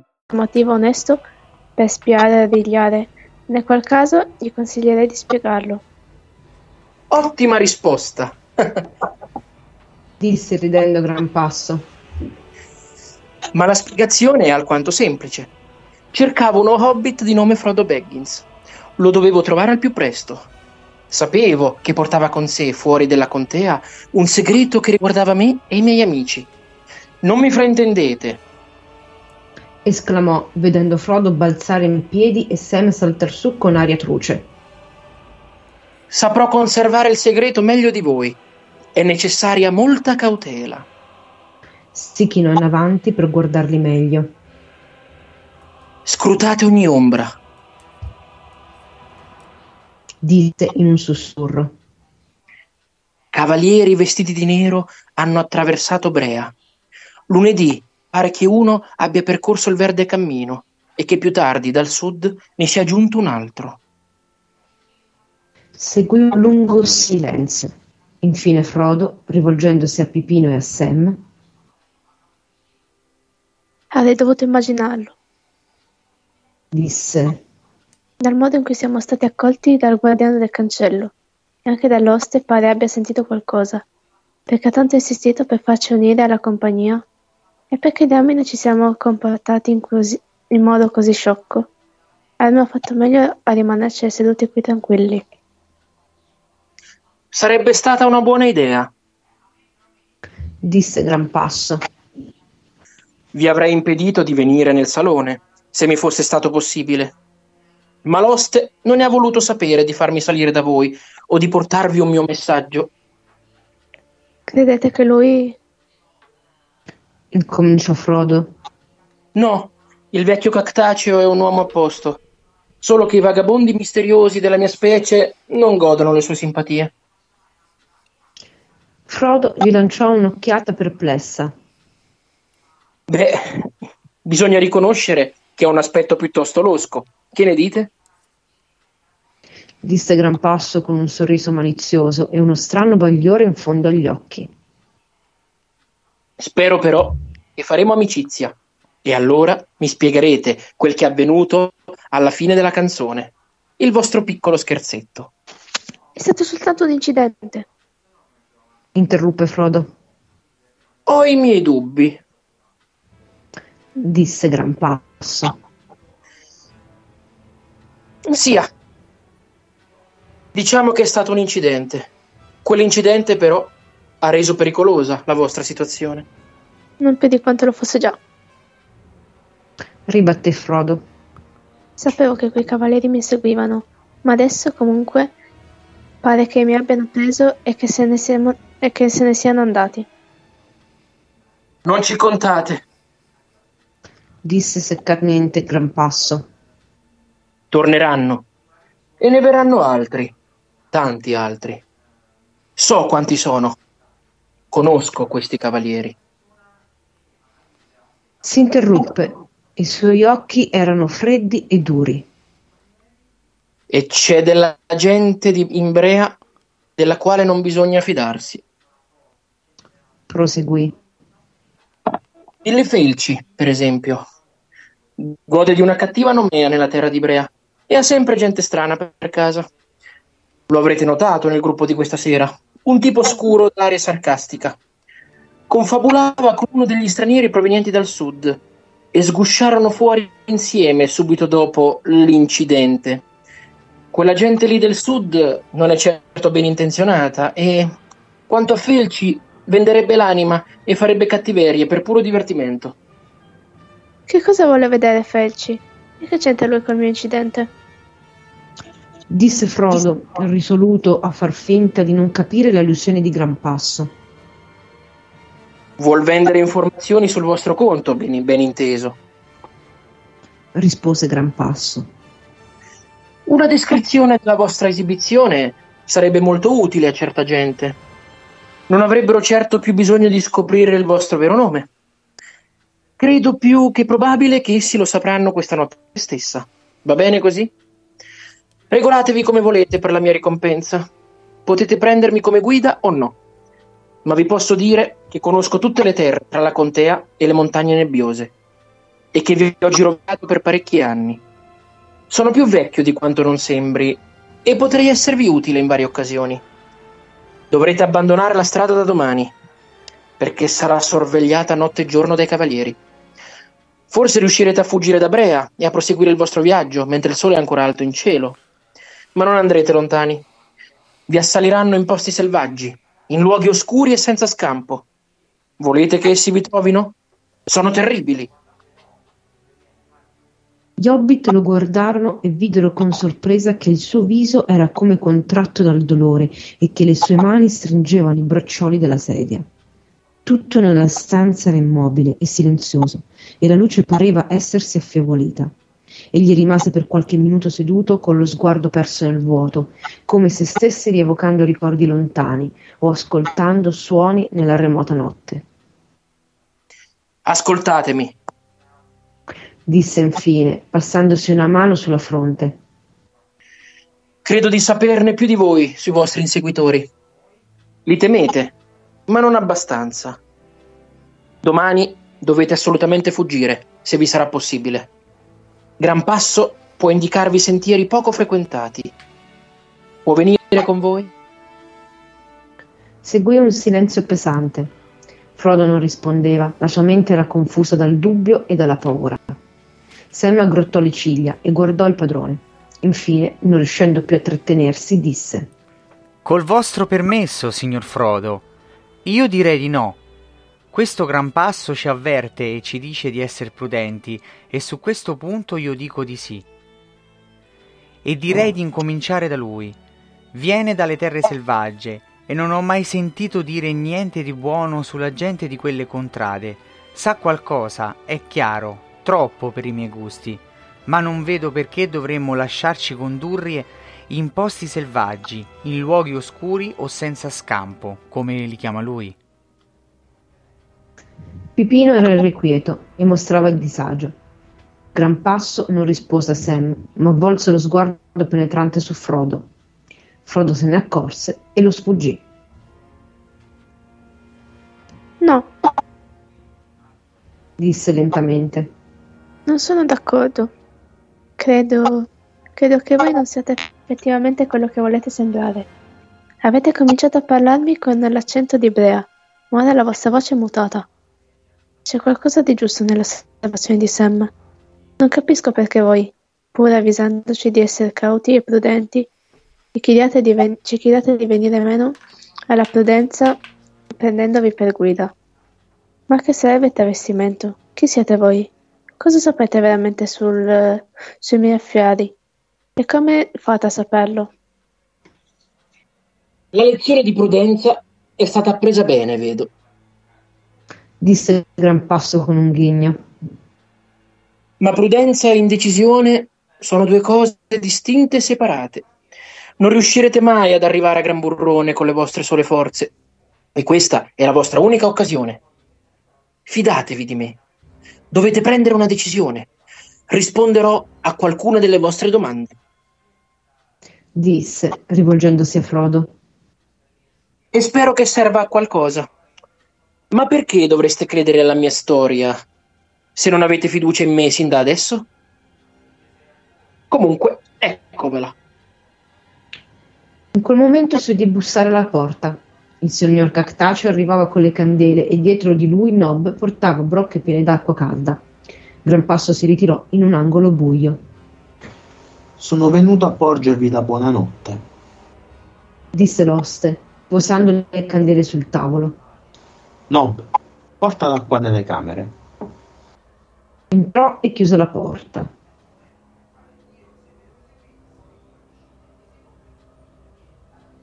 Dunque, Incominciò esitante e alquanto confuso e molto preoccupato. se ho fatto qualcosa di male, mi dispiace veramente. Ma una cosa caccia l'altra, bisogna riconoscerlo. E io sono una persona indaffarata. Ma tra una faccenda e l'altra, questa settimana mi sono sfuggite dalla mente molte cose.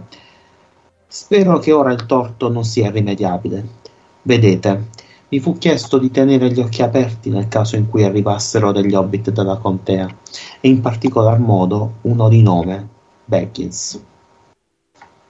Cosa c'entra con me tutto ciò? Chiese Frodo. Voi lo sapete certo meglio di me. Disse l'oste con uno sguardo d'intesa. Non svelerò a nessuno il vostro segreto, ma mi è stato detto che questo Baggins avrebbe viaggiato col nome sottocolle. E la descrizione che me ne fecero a suo tempo corrisponde perfettamente, oserei dire. Ah sì? Eh? E com'è questa descrizione? Esclamò Frodo, interrompendolo imprudentemente. Un piccoletto, ben piantato e con le guance rosse. Disse il signor Cactaceo solennemente. Pipino rise sotto i baffi, ma Sam ne fu turbato. Comunque non basta, perché vale per la maggior parte degli hobbit, o morso, mi disse. Proseguì Cactaceo lanciando un'occhiata a Pipino. Ma quello di cui ti parlo è più alto e più chiaro della maggior parte degli hobbit e ha una fossetta sul mento. Un tipo impertinente, dagli occhi vivaci. Chiedo scusa, ma è stato lui a dirlo, non io. L'ha detto lui? E chi è lui?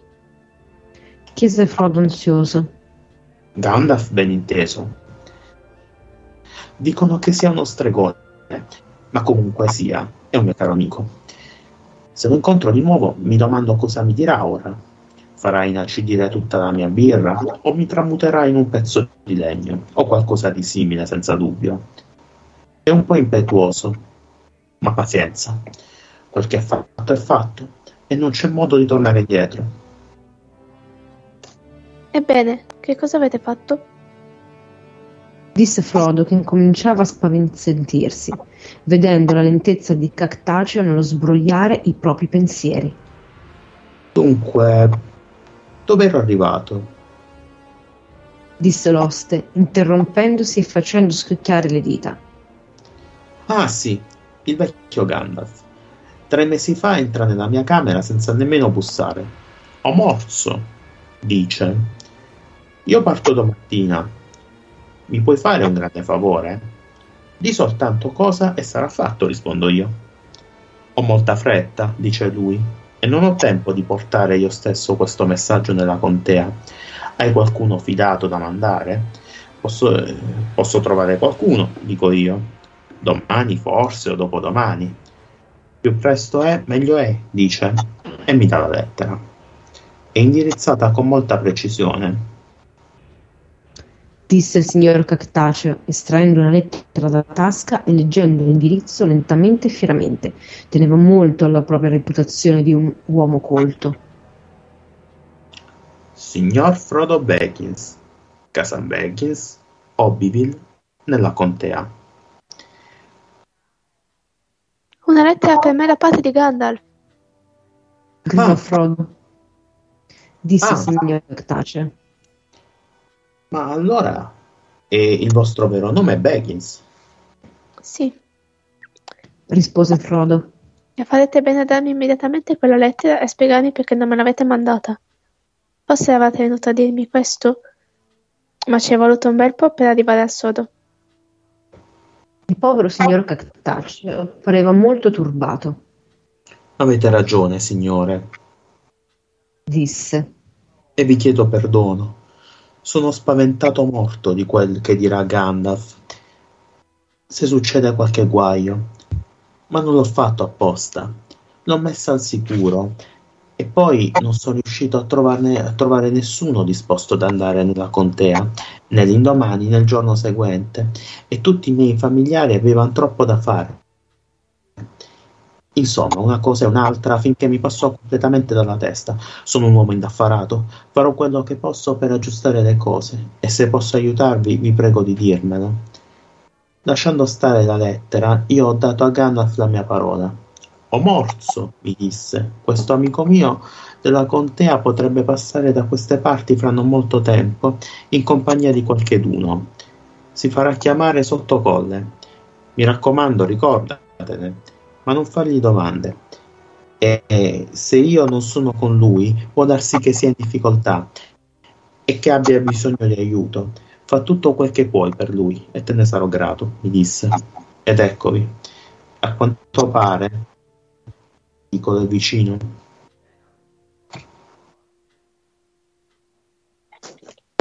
Che intendete dire? Chiese Frodo. quelli, quegli uomini neri, Disse l'oste abbassando la voce. stanno cercando Baggins. E se le loro intenzioni sono buone, allora io sono un hobbit. È successo lunedì, con tutti i cani che guaivano e le oche che gridavano. Segno nefasto, dissi. Venne Nob a dirmi che c'erano alla porta due uomini neri che chiedevano di, di un hobbit di nome Baggins. A Nob, a Nob i capelli si erano rizzati in testa. Cacciai via quei tipi neri, sbattendogli la porta in faccia. Ma ho sentito dire che sono andati fino ad Arceto, chiedendo a tutti la stessa cosa. E anche quel ramingo, Gran Passo, ha fatto un sacco di domande. Figuratevi che cercava persino di venire qui da voi prima che aveste messo un boccone in bocca. Cercava Infatti cercava. Disse improvvisamente Gran Passo, mettendosi in luce. E avremmo potuto evitare tanti guai se tu non glielo avessi impedito, o morso. L'oste trasalì. Tu! Esclamò. sei sempre in mezzo ai piedi. Ora cosa vuoi? È qui col mio permesso. Disse Frodo. È venuto a offrirci il suo aiuto. Beh, suppongo che sappiate quel che fate. Disse il signor Cactaceo guardando Gran Passo sospettosamente. Ma se io vos- fossi nei vostri panni, non mi porterei dietro un ramingo. E allora chi ti porteresti dietro? Chiese Gran Passo. Un oste basso e grasso che si ricorda soltanto del proprio nome perché la gente glielo grida dalla mattina alla sera? Non possono rimanere al puledro impennato per tutta la vita. Una lunga strada li attende. Vuoi accompagnarli tu e difenderli dagli uomini neri? Io? Lasciare Brea. Non lo farei per tutto l'oro del mondo. Disse il signor Cactaceo con un'aria molto spaventata. Ma perché non me ne state qui un po' tranquillo, signor Sottocolle? Cosa sono tutti questi strani avvenimenti? Chi sono questi uomini neri? Cosa cercano? E da dove vengono? Mi dispiace di non potervelo spiegare. Rispose Frodo. Sono stanco e preoccupato ed è una lunga storia.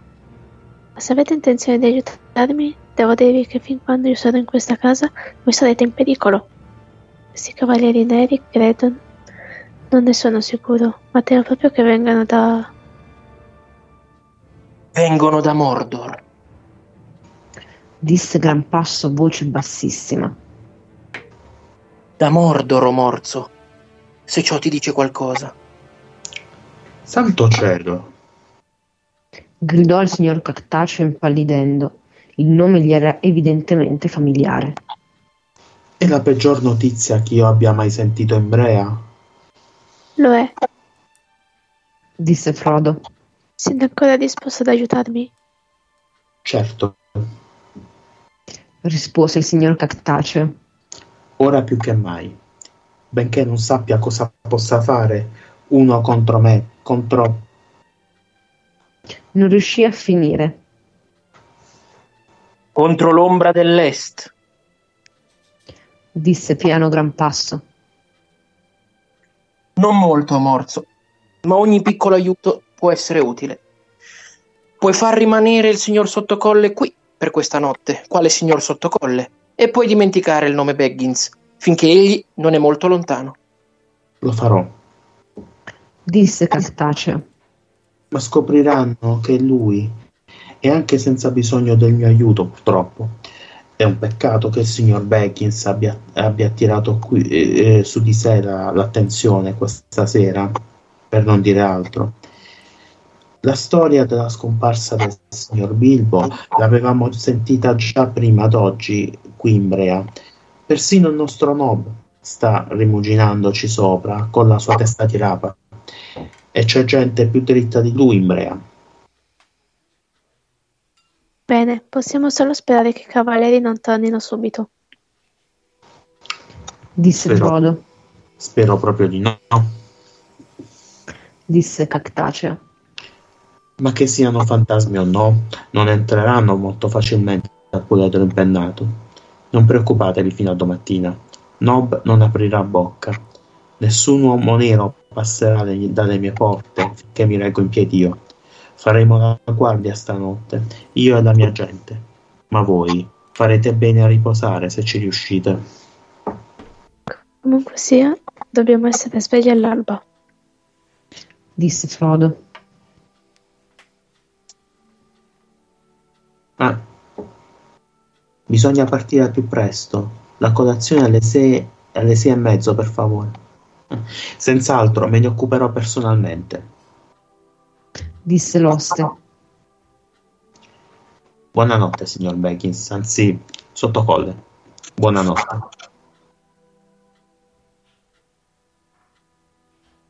Accidenti. E dov'è il vostro amico, il signor Brandybook? Non so, Disse Frodo improvvisa- improvvisamente allarmato. Si erano completamente dimenticati di Merry e si stava facendo tardi. temo che sia fuori. Disse che sarebbe andato a fare quattro passi e a prendere una boccata d'aria. Avete bisogno di essere sorvegliati e protetti. Non c'è che dire. Sembrate in vacanza. Disse Cactaceo. Ora mi spiccio a sbarrare porte e finestre, ma darò ordini di far entrare il vostro amico quando torna.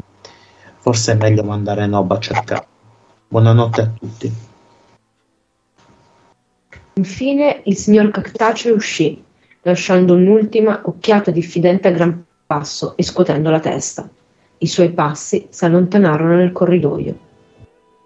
Ebbene, Disse Gran Passo. cosa aspettate ad aprire quella lettera? Frodo osservò attentamente il sigillo prima di romperlo. Era quello di Gandalf. Nell'interno vi era il seguente messaggio, scritto con la calligrafia forte ma graziata dello stregone. Il poledro impennato, Brea, giorno di mezzo, anno calendario contea, 1418. Caro Frodo, cattive notizie mi sono giunte sin qui. Devo partire immediatamente. Faresti bene a lasciare casa Baggins fra non molto e ad andartene dalla contea prima della fine del mese di luglio, al più tardi. Tornerò appena mi sarà possibile e se tu sarai già partito ti seguirò. Lasciami un messaggio in questa locanda se passi da Brea. Può fidarti dell'oste, Cactaceo. Forse incontrerai un mio amico per strada, un uomo alto, magro, scuro, che taluni chiamano Gran Passo. Sa i fatti nostri e ti aiuterà.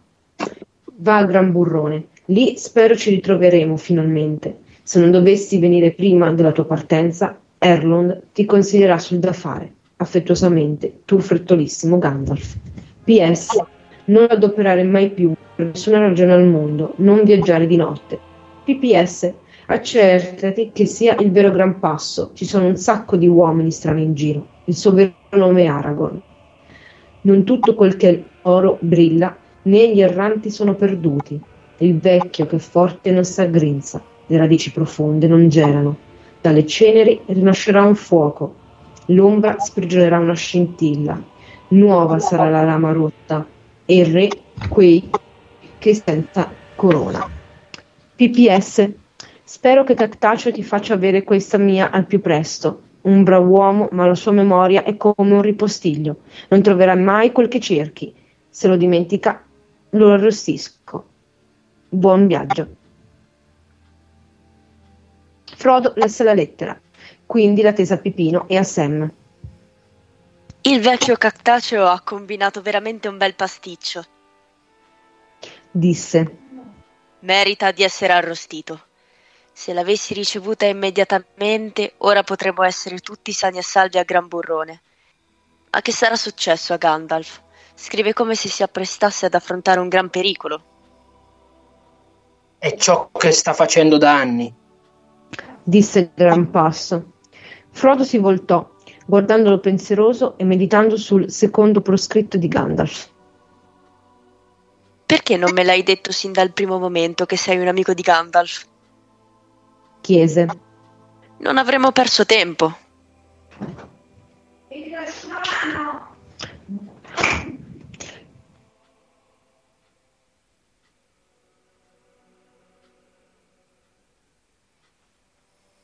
Vedi? Vedi che avreste prestato fede alle mie parole? Rispose Gran Passo. Non sapevo niente di questa lettera. Quel che invece sapevo era di dovervi persuadere a fidarvi di me, senza la minima prova, se volevo aiutarvi. In ogni caso, non intendevo raccontarvi subito tutto sul mio conto.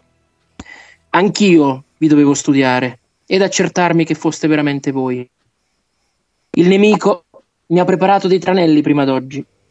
Non appena però fossi stato certo della vostra identità, sarei stato pronto a rispondere a qualsiasi domanda. Ma devo ammettere aggiunse ridendo in uno strano modo. che speravo mi prendeste per quel che ero. A volte un uomo braccato è stanco di diffidare e anela un po' d'amicizia. Ma lo so, il mio aspetto non ispira fiducia. Non ne ispira affatto, perlomeno a prima vista. Rise Pipino, notevolmente risollevato dalla lettera di Gandalf. Ma da noi nella contea si dice che bello è chi fa la bella vita e immagino che ci rassomiglieremo tutti dopo aver passato giorni e notti in mezzo a siepi ed in fondo a fossi.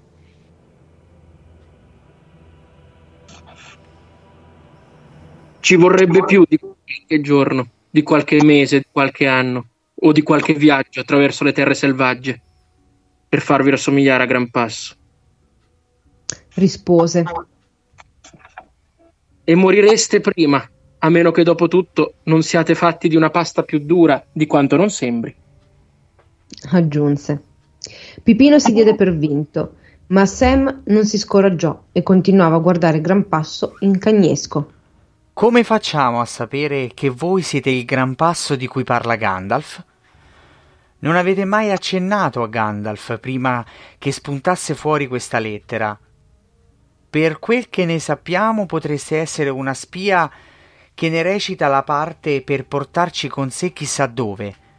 Potreste aver fatto fuori il vero gran passo e aver preso i suoi vestiti. Cosa trovate da rispondere? Che sei un tipo risoluto, rispose Gran Passo. Purtroppo l'unica risposta che posso darti, Sam Genji, è la seguente.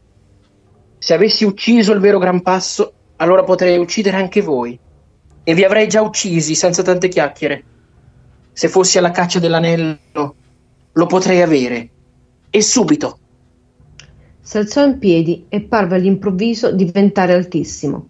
Nei suoi occhi ardeva una luce penetrante e autoritaria Scostando la cappa, mise la mano sull'elsa di una spada che pendeva al suo fianco, dissimulata dalle pieghe del manto. Gli hobbit non osavano muovere un dito. Sam, seduto, con la bocca spalancata, lo guardava sbigottito. Ma io sono il vero gran passo, fortunatamente, disse, abbassando verso di loro un viso improvvisamente addolcito da un luminoso sorriso. Io sono Aragorn, figlio di Arathorn. Se con la vita o con la morte vi posso salvare, lo farò. Vi fu un lungo silenzio. Infine Frodo disse esitante. Credevo già che tu fossi un amico prima di ricevere la lettera, o almeno lo speravo. Mi hai spaventato più volte questa sera, ma non hai mai nel modo in cui l'avrebbero fatto i servitori del nemico. Credo che una delle sue spie sarebbe insomma, sembrerebbe più onesta esteriormente, ma ti darebbe la sensazione di essere più equivoca. Non so se mi spiego. Capisco. Esclamò ridendo gran passo. Io sembro equivoco, ma do la sensazione di essere onesto. È così? Non tutto l'oro brilla, né gli erranti sono perduti. Quei versi si riferivano a te allora? disse Frodo. Non riuscivo a capire di cosa parlassero. Ma come fai a sapere che sono nella lettera di Gandalf se non l'hai mai vista?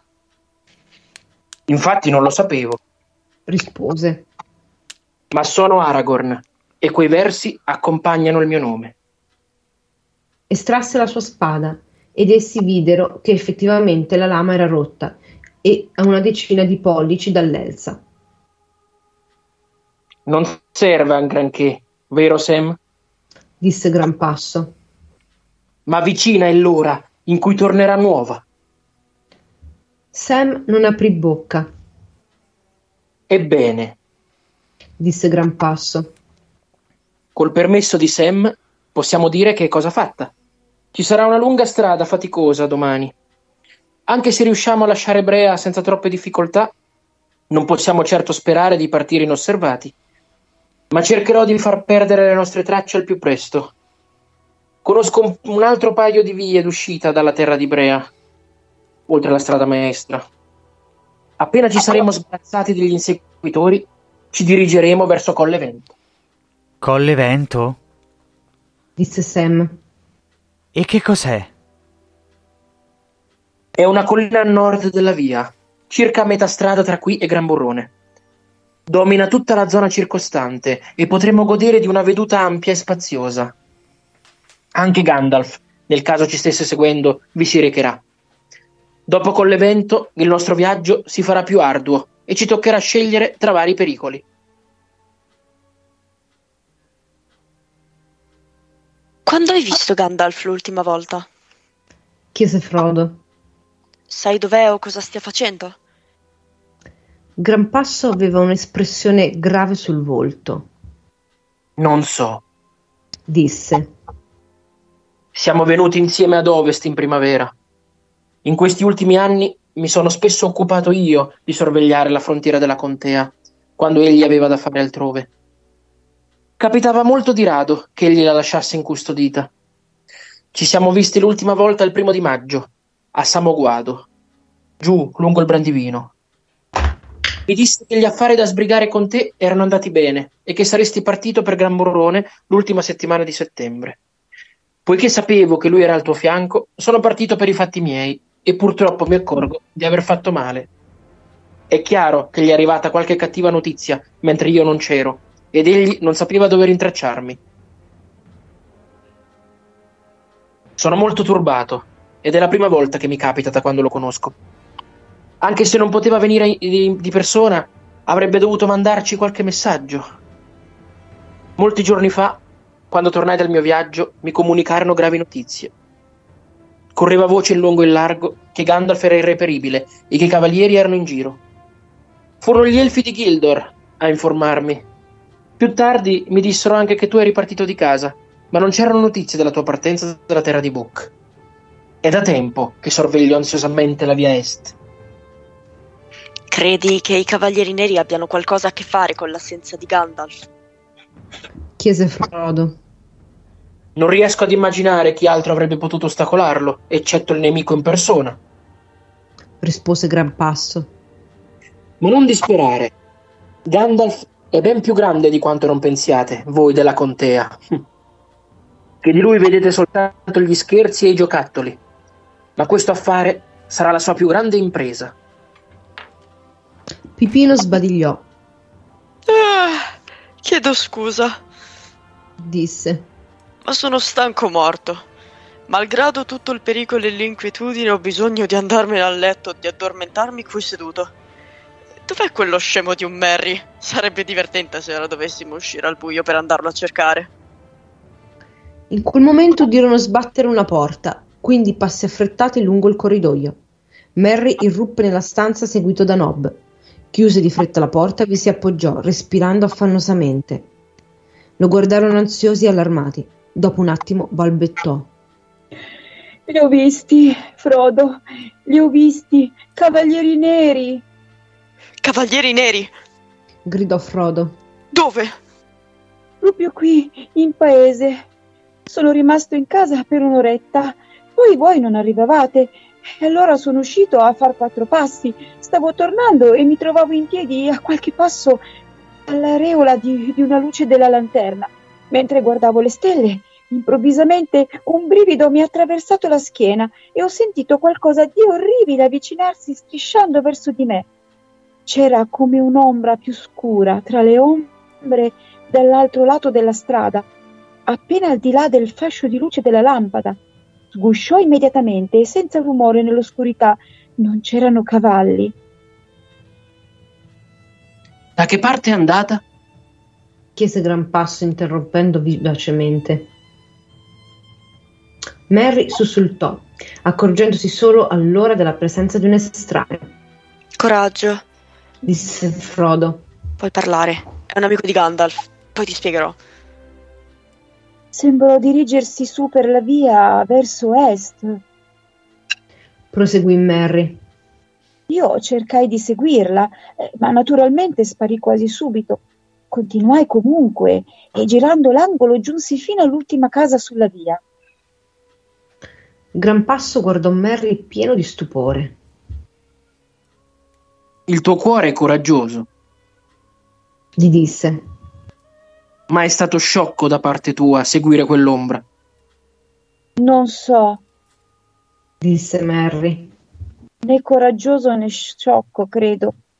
Non potevo farne a meno, mi sembrava di essere attirato in qualche modo. Comunque la seguì e improvvisamente mi giunse un suono di voci che sussurravano vicino alla siepe. Una borbottava e l'altra bisbigliava o sibilava. Non riuscivo a capir nulla di quel che dicevano. Non mi avvicinai perché fu assalito da tremiti e da brividi. Terrorizzato mi volsi indietro e stavo per darmi a gambe e quando qualcosa si avvicinò alle mie spalle io, io caddi per terra. L'ho trovato io, signore, interloquì Bob. Il signor Cattaceo mi aveva mandato fuori con una lanterna a cercarlo. Sono andato prima fino al cancello occidentale e poi sono tornato indietro verso il cancello sud. Accanto alla casa di Billy Felci mi parve di vedere qualcosa nella via. Non ci giurerei, ma sembravano due uomini curvi su qualcosa che stavano cercando di sollevare. Io lanciai un grido e quando giunsi là dove mi era parso di vederli non trovai altro che il signor Brandybook disteso per terra sul margine della strada. Sembrava stesse dormendo. Credevo di essere piombato in acque profonde, mi disse mentre lo scuotevo. Aveva un'aria molto strana e non appena riuscì a svegliarlo salto su e partii come un lampo. Temo che sia vero, disse Mary. Che non mi ricordi quel che ho detto. Ho fatto un orribile sogno che non rammento. Non riuscivo più a reggermi in piedi. Non so proprio cosa mi è preso. Lo so io, disse Gran Passo. L'alito nero. I cavalieri devono aver lasciato i cavalli dall'altro lato del cancello sud, che hanno attraversato di nascosto. Sapranno tutto, ormai che si sono incontrati con Billy Felci. Probabilmente quel tipo del sud era anche lui una spia. È probabile che accada qualcosa questa notte, prima della nostra partenza da Brea. Che cosa succederà? chiese Mary. Prenderanno d'assalto la locanda. No, non credo. Disse Gran Passo. Non sono ancora tutti qui riuniti. E poi non è il loro metodo. Sono più forti nell'oscurità e nella solitudine. Non attaccherebbero apertamente una casa dove c'è luce e molta gente. Non prima di aver giocato tutte le carte fino alla disperazione. Tanto più che le immense distese dell'Eriador ci attendono ancora. Ma la loro forza è il terrore che incutono. E già parecchia gente qui a Brea è caduta nelle loro grinfie. Costringeranno quei disgraziati a fare chissà quale malvagità.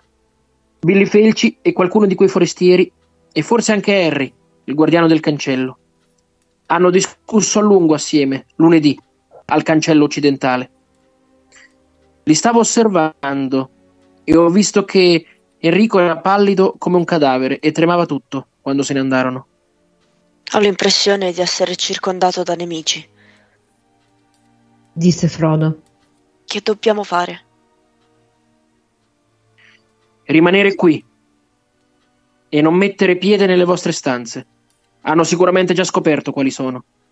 Le camere riservate agli hobbit hanno finestre tonde e vicine al terreno e si affacciano a nord.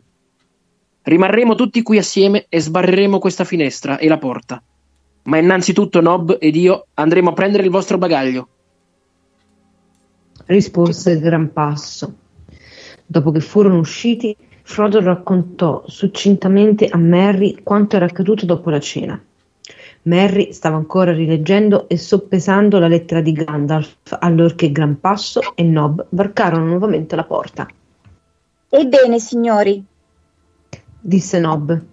Ho raccolto tutta la vostra roba e sistemato un bel cuscino in mezzo a ogni letto. E ho fatto anche una bella imitazione della sua testa, signor Beg eh, sottocolle con un tappetino di lana marrone, signore. Aggiunse con un sorriso malizioso. Pipino rise. Molto rassomigliante. Disse. Ma cosa succederà quando si accorgeranno dell'inganno? Lo vedremo. Disse Gran Passo. Speriamo di riuscire a difendere la fortezza sino a domattina. Buonanotte. Disse Nob andando ad assumere il suo ruolo di guardiano delle porte. Ammonticchiarono per terra arnesi e fagotti, misero una sedia contro la porta e chiusero la finestra. Guardando fuori attraverso i vetri, Frodo vide che la notte era ancora luminosa. La falcetta oscillava e brillava sul colle Brea. Chiuse e sbarrò le pesanti persiane interne e tirò le tende. Gran Passo ravvivò il fuoco e spese tutte le candele. Gli hobbit si distesero sulle coperte, coi piedi rivolti verso il camino, ma Gran Passo si sedette sulla sedia appoggiata alla porta. Chiacchierarono ancora per un po', perché Mary aveva parecchie domande da fare. Saltando al di là della luna, disse ridendo sommensamente mentre si arrotolava nella coperta. Immagino come eri ridicolo, Frodo, ma rimpiango molto di non aver assistito alla scena. Le persone importanti di Brea ne parleranno ancora fra cent'anni. Lo spero, disse Gran Passo. Rimasero tutti silenziosi, quindi, uno per uno, gli hobbit si addormentarono.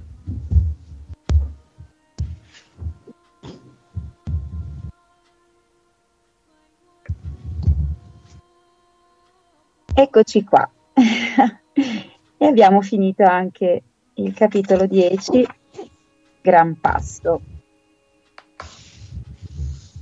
Allora, qui abbiamo visto che eh, continuiamo a conoscere bene Gran Passo e gli Hobbit si fidano di lui finalmente e qui eh, si parla naturalmente ancora degli uomini neri. E questi nu- uomini neri eh, chi sono? sappiamo tutti che si tratta Nazgul, no? Cosa dite? Eh sì. E, e beh, passiamo un attimo la storia no, di questi, questi Nazgul. E sappiamo che dopo la guerra eh, della seconda era tra Sauron e gli Elfi, eh, diciamo che eh, Sauron non riuscì ad impadronirsi dei tre anelli eh, degli elfi, no? Eh, ma comunque era in possesso eh, degli anelli del potere che utilizzava per eh, assoggettare i re, gli uomini e i nani della terra di mezzo. sappiamo che sette furono dati ai re dei nani e, ma eh, essendo stati fatti da aule, essendo molto resistenti, eh, i nani eh, non, eh, non, non, non, rimasero sotto l'influenza di Sauron. E, invece Sauron, quando eh, diede questi eh, nove anelli agli uomini, ai re degli uomini, sia Dunedain che Nesterling, questi si dimostrarono facili da corrompere. E, e infatti all'inizio gli anelli donarono a questi re possessori dei, degli anelli grandi poteri, no? Allungarono la loro vita, ma eh, allungando la loro vita, visto che gli uomini non hanno la lunga vita degli elfi, dovrebbero morire dopo, dopo un po', no? Eh, però allungandogli appunto questa vita, pian piano eh, diventano genero degli spettri, creature d'ombra e totalmente assoggettate alla volontà di Sauron. Allora, e così nacquero questi eh, cavalieri neri, questi Nazgûl, che eh, il Signore Oscuro mise a capo delle sue armate e che, sparse, eh, che sparsero tutti e nove il terrore nella terra di mezzo. E dopo che eh, Sauron fu sconfitto a Baradur, i Nazgûl naturalmente si indebolirono, però non scomparvero perché non potevano essere uccisi, no? eh, visto che erano legati all'esistenza dell'oscuro Signore dell'Anello. E non essendo uccisi, comunque con il tempo ripresero i loro poteri e eh, li troviamo eh, sparsi un po' nella storia della Terra di Mezzo nella terza era e finché naturalmente in questo periodo di cui abbiamo parlato adesso, capitolo 10, eh, Sauron li sguinzaglia per, per poter catturare Frodo o il possessore dell'anello, perché lui di preciso non sapeva chi in quel periodo possedesse l'anello, ma sapeva eh, per vie traverse, diciamo perché l'aveva saputo, che comunque era nella contea e sguinzagliò questi, questi eh, Nazgul, questi spettri, proprio per eh, cercare di catturare il possessore attuale della e non, non era una cosa semplice, cioè come, come, dire, non erano una cosa da poco, erano, erano, esseri molto potenti che avrebbero potuto fare veramente del male a, ai piccoli hobbit. E meno male che giustamente come abbiamo visto qui, gli hobbit, eh, eh, come dire, hanno accettato l'aiuto di Gran Passo che li avrebbe aiutati a resistere a questa, a questa, questa forza. Mm?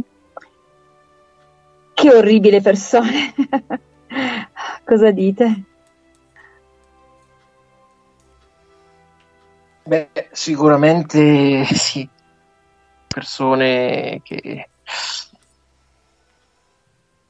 hanno perduto la loro umanità. Interessante hanno... anche la storia dei Nazgul, no? come diceva Fina Nicola, sarebbe da approfondirla perché è vero che eh, vennero assoggettati da, da, da, dai, dai nominelli del potere e, e, condannati quindi a vivere eh, la loro esistenza come spettri, no? come dice Gandalf nella scusa, come dice, scusate, come dice ehm, Aragorn, spettri né vivi né morti al servizio di Sauron. Mm, e i loro corpi vennero sepolti nelle colline di Rudaur. Certo. E la loro tomba sigillata.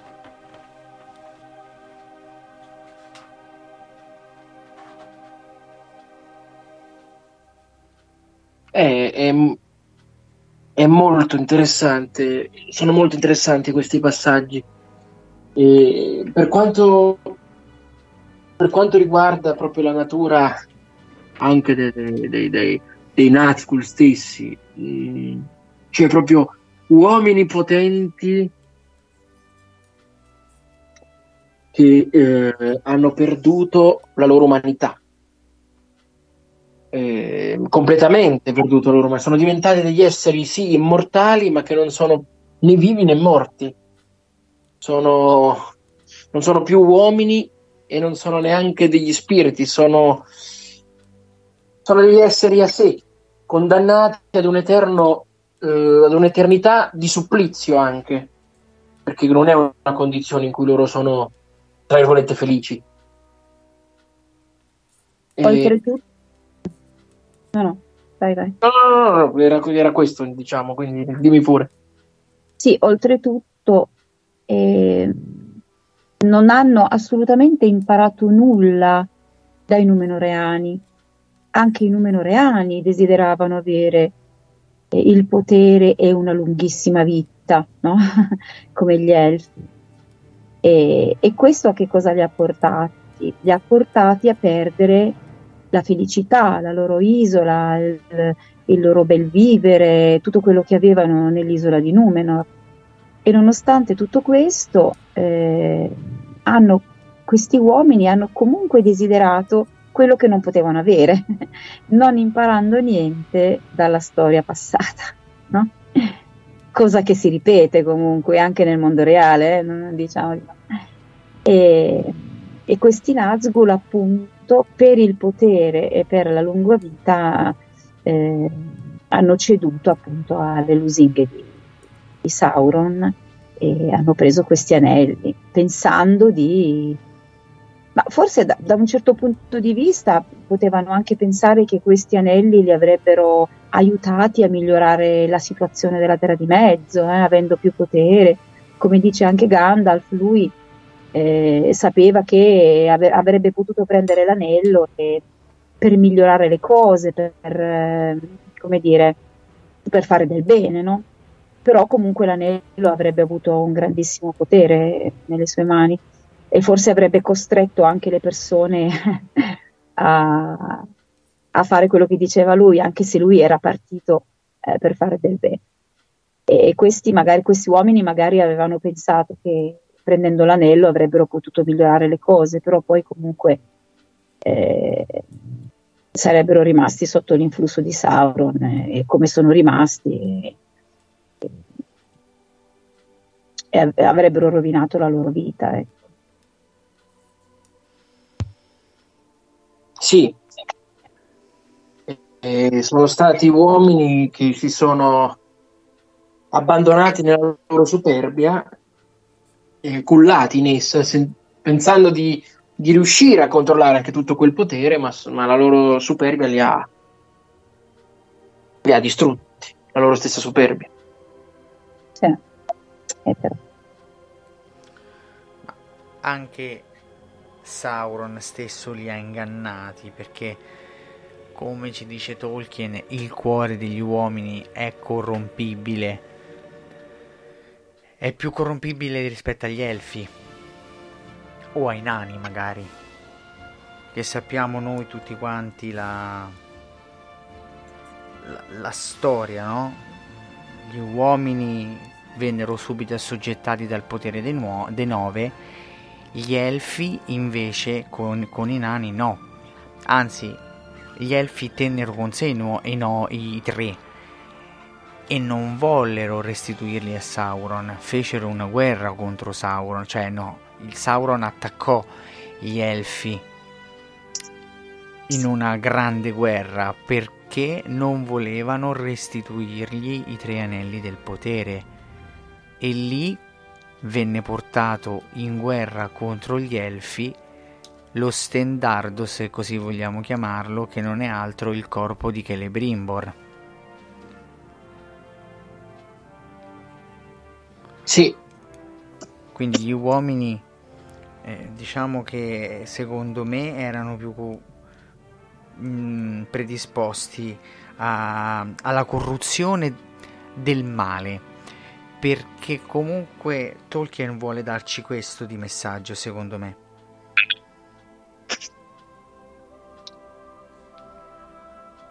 Sì, beh, il messaggio è, è quello che poi viene indicato eh, anche da Elrond eh, a Gran Burrone, poi anche nella, nella scena in cui lui parla con Gandalf, la scena cinematografica, no? Vediamo, dice, gli uomini, dice, è negli uomini che dobbiamo riporre speranza, no? Dice Gandalf. E Elrond dice, gli uomini, gli uomini sono deboli.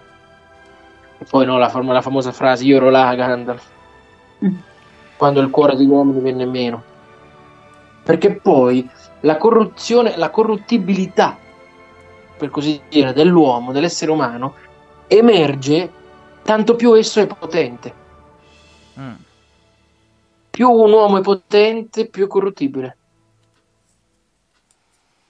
Meno un uomo è potente, tra virgolette, più sarà puro. Forse c'è anche un- un- una lieve critica alla- all'estrema ricchezza, diciamo, che corrompe gli animi. L'estrema ricchezza o l'estremo potere. Vanno comunque, tante volte vanno di pari passo. Anche perché il potere, cioè anche se hai poco potere, anche il minimo potere ti dà l'ebbrezza di essere una persona potente, no? cioè sembra un gioco di parole, ma è così. E più sei potente, e più sei potente, e più ne vuoi un, un pezzettino di più, no? E, Sì. e più, e più sei più potente, più ne vuoi un pezzettino di più, e, e più ti piace, e più, e più ne vuoi ancora un po'.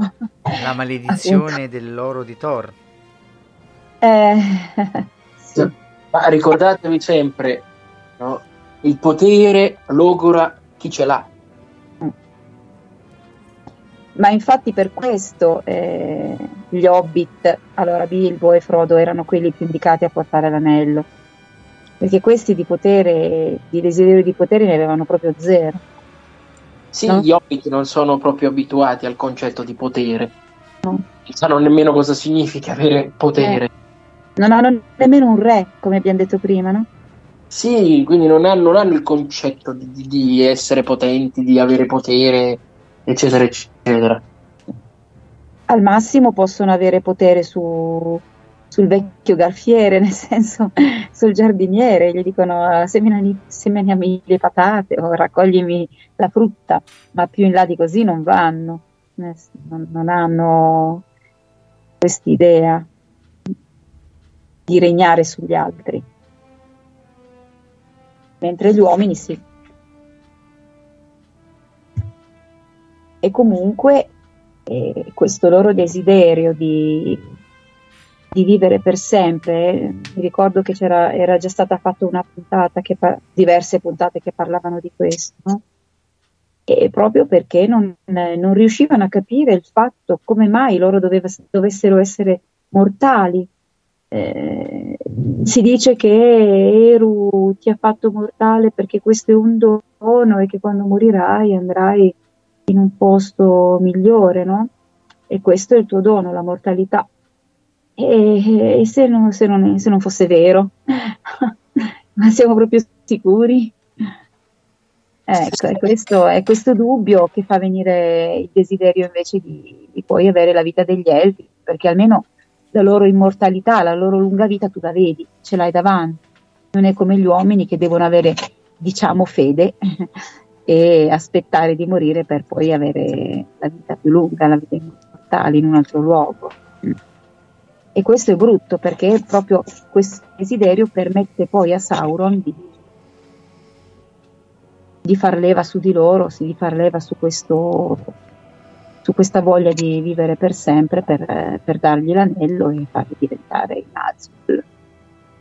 Ma e poi stavo facendo una riflessione sul fatto che alla fine gli Hobbit sono l'unica delle razze ad essere veramente pura e incontaminata dal concetto di potere. Sì. Nel senso che loro sì, si corrompono, vedasi Gollum, vedasi anche Frodo a tratti, quando, soprattutto quando è più vicino a Mordor, ma ehm, non come gli uomini, gli elfi o i nani. I nani sono avidi e lo sappiamo bene, amano la ricchezza e il potere, e poi è proprio palese. Gli uomini anche amano, sono superbi, vogliono controllare il mondo, vogliono essere potenti, sono forti, eh, dominatori. E anche gli elfi, nonostante abbiano già l'immortalità, che, gli, che, che gli consenta diciamo, di vivere in maniera agiata, in maniera bella, in maniera felice ed enica, nonostante questo, eh, gli elfi sono, come ben sappiamo da fasi prece- precedenti, sono anche a volte peggiori degli uomini stessi in corruzione e, ehm, e, e mania di potere, di grandezza. Vedasi Feanor, più di tutti.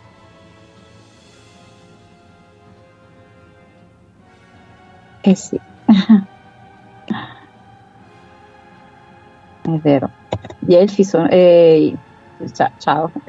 Eh, gli hobbit sono veramente i più puri, i meno corruttibili. Sì, perché rappresentano proprio quel concetto di persona semplice, di persona pura e, e, semplice, scusate la ripetizione, che vive la sua vita giorno per giorno, non curandosi delle grandi cose, ma facendo attenzione alle piccole cose, a quei, vi ripeto, Gandalf, quei piccoli gesti quotidiani che tengono lontano il male. Certo. Quelle cose pure, quelle cose proprio gesti semplici. E poi vediamo, vediamo però eh, che cosa succede quando gli hobbit invece si lasciano prendere dall'avidità e dal desiderio di cose più grandi, no? Ad esempio, vediamo quando eh, Saruman entra nella contea, che cosa succede quando eh, il Sacri Baggins, adesso in questo momento mi sfugge il nome, eh, Otto. Otto. Ecco bene, e anche poi suo figlio comunque Loto. Loto, sì. Sì, che si lasciano poi eh, irretire da Saruman, da, da Saruman, sì, Sauron nell'altro, e iniziano tutti e due con la S, è normale che uno si confonda. E quando Saruman poi arriva e irretisce, gli lascia, come dire, gli fa come dire, assaporare l'ebbrezza del comando, no? Però che cosa succede nella, nella contea quando, quando, loro si lasciano ritirare da Saruman? È il disastro, il disastro. Niente Ma più funziona, si distrugge tutto, si distrugge il paesaggio, eh, si buttano giù le casettine per, per fare questi grandi palazzoni che non, non sono belli per niente eh, il mulino viene trasformato, insomma. Ecco, anche qui Tolkien ci fa vedere che quando una persona viene poi corrotta, poi non, non, non c'è niente di buono. La corruzione non crea niente di buono. Lì poi c'è, c'è una, una critica particolare, eh, a parte che vabbè lo vediamo anche in Bill, Billy Felci stesso, nel senso sì. è una persona comunque mh, abbastanza corruttibile, ma eh, a parte questo, lì nella, quando Saruman eh, trasforma la contea in un proprio dominio, diciamo, eh, lì c'è proprio una, eh, una pura ritrasposizione di, di, quella che era la filosofia della scuola tedesca degli anni 50, nel senso eh, quando si parla della tecnica, la, la, tecnica, la tecnologia, tutto, quanto, tutto quello che veniva avanti, il progresso che veniva visto come qualcosa di brutto, qualcosa che piano piano avrebbe alienato l'uomo, l'avrebbe distaccato da ciò che esso è. Questo a livello filosofico, no? E, nel Tolkien lo vediamo, quando Saruman distrugge gli alberi, comincia a, a, a, tagliare gli alberi della foresta di Fangorn per le sue, per l'industria, questo è un chiaro riferimento, cioè l'avanzare, il progresso cioè l'industria che comincia a distruggere la natura.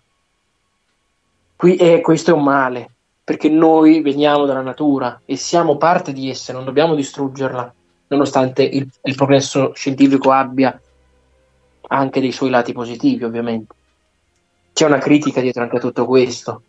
Il fatto che il paesaggio diventa grigio, grandi palazzoni, tutto qua richiama un po' al nostro concetto, no?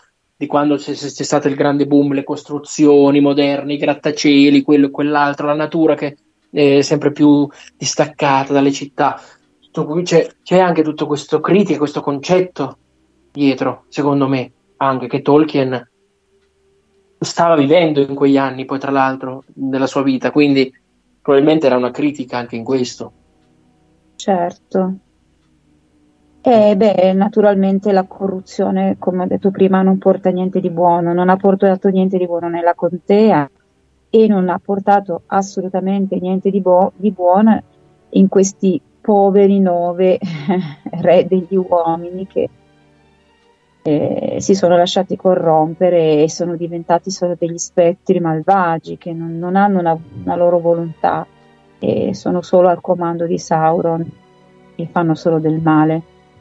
E diciamo che non è, non, non è bello avere a che fare con loro, non è bello avere a che fare, lo vediamo, l'abbiamo visto da Merry no? quando ci, ci fa questo racconto, quando lui arriva vicino al lampione, sente questi bisbigli e poi viene proprio attirato da, dal desiderio di seguire questi, questi, uomini neri e poi cade in questo profondo eh, sonno terro- terrorizzante, no?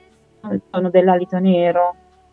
E, vedi, eh, la corruzione di questi uomini neri fa soltanto delle, dei grandi disastri. È così.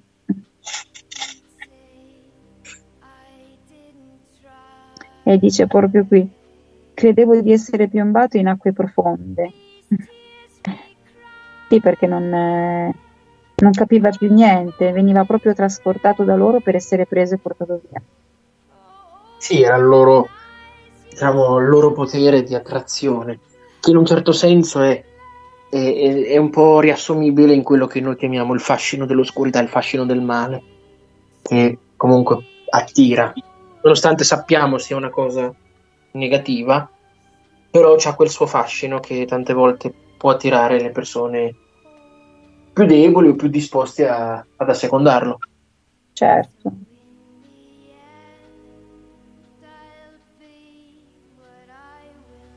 E beh, abbiamo fatto due, due capitoli del, eh, appunto del Signore degli Anelli che potevano sembrare due capitoli carini con tanti dialoghi, però che comunque ci hanno aiutato a tirar fuori alcuni argomenti molto interessanti. Che dici tu, Simone? Assolutamente interessantissimi, soprattutto no, come come diceva Sara, quella sensazione di personaggi che non andiamo alla scoperta mentre una persona legge il libro questi personaggi misteriosi come i Cavalieri Neri, la figura di Aragorn che comunque rimane celata o non chiara agli occhi degli Hobbit fino alla lettura della lettera di Gandalf.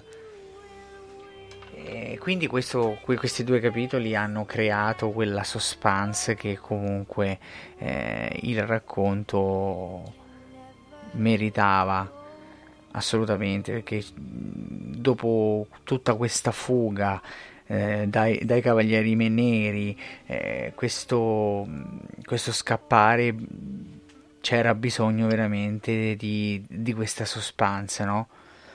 vedere poi come come gli altri personaggi abbiano potuto aiutare eh, questi hobbit in difficoltà.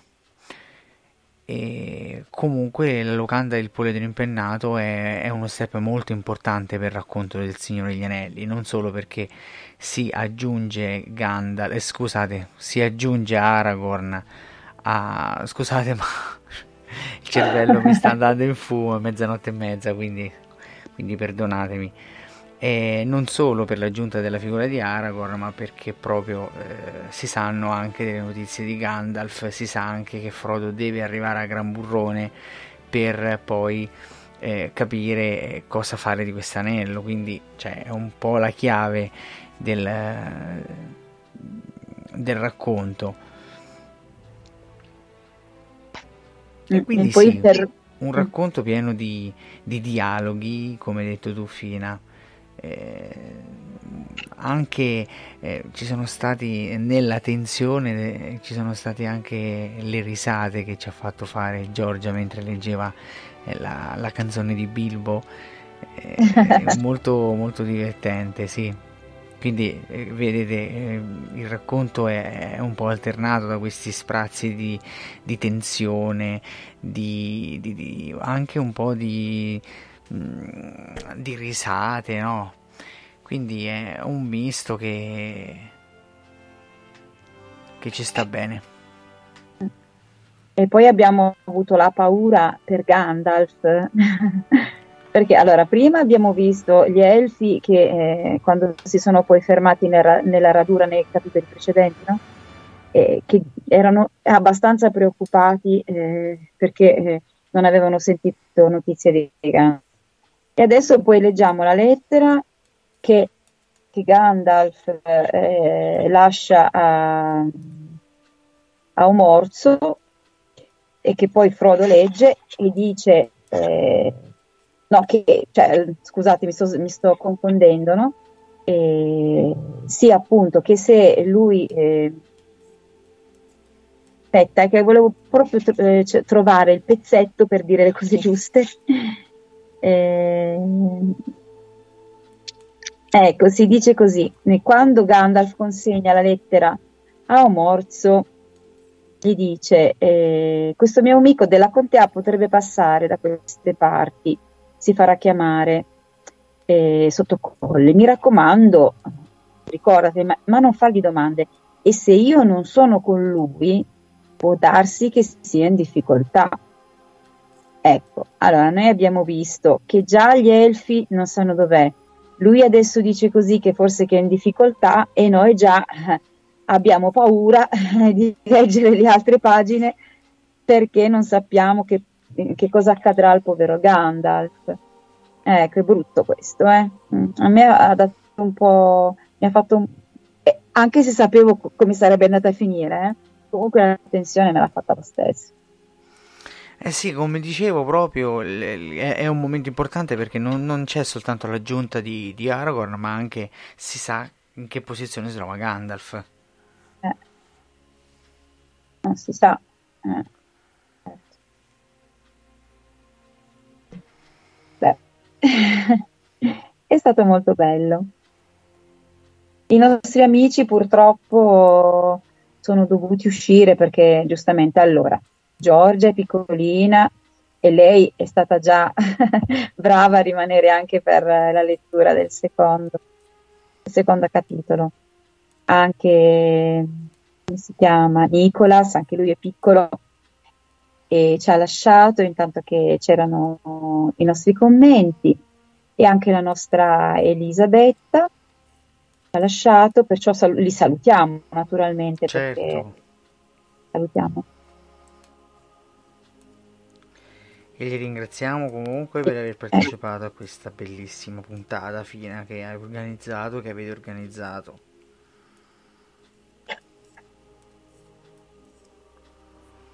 Sì. È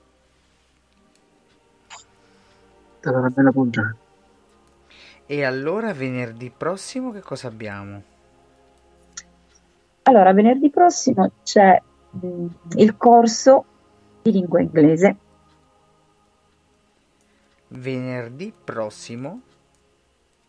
È l'ultima settimana del mese, Sì. di conseguenza abbiamo il corso di lingua inglese con Virginia, Alessandra Alessandra, Olivieri e Miriam Nicolini. Miriam e può darsi anche con qualche altro Anche Giovanni. ospite. Giovanni è con noi ancora? No. Giovanni no, anche lui è andato via, adesso non lo vedo più. Eh beh, naturalmente, specialmente per quelli che domani mattina o andranno a lavorare o andranno a scuola, è un po' complicato rimanere fino a quest'ora. Ma noi teniamo duro fino all'ultimo. Ok, e perciò eh, la prossima settimana ci sarà il corso di inglese e saremo sicuramente tutti lì ad ascoltare ed imparare Sì. qualcosa di nuovo. Sì, sì, sì.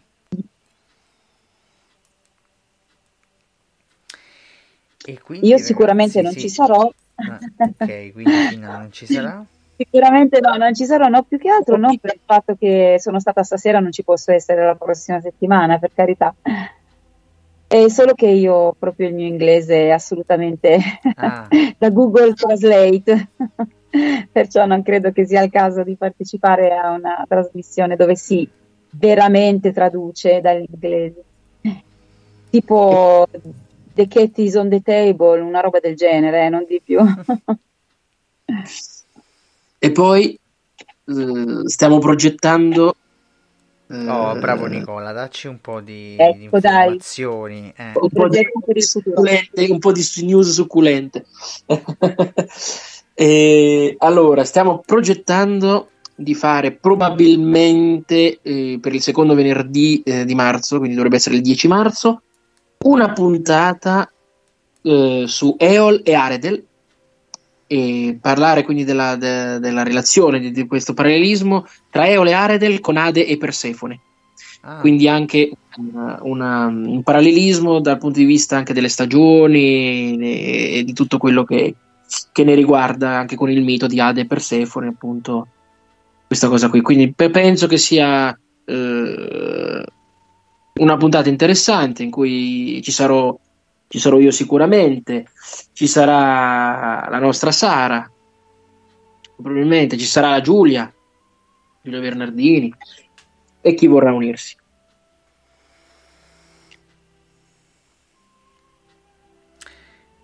E quindi questo sarà la prossima, la settimana...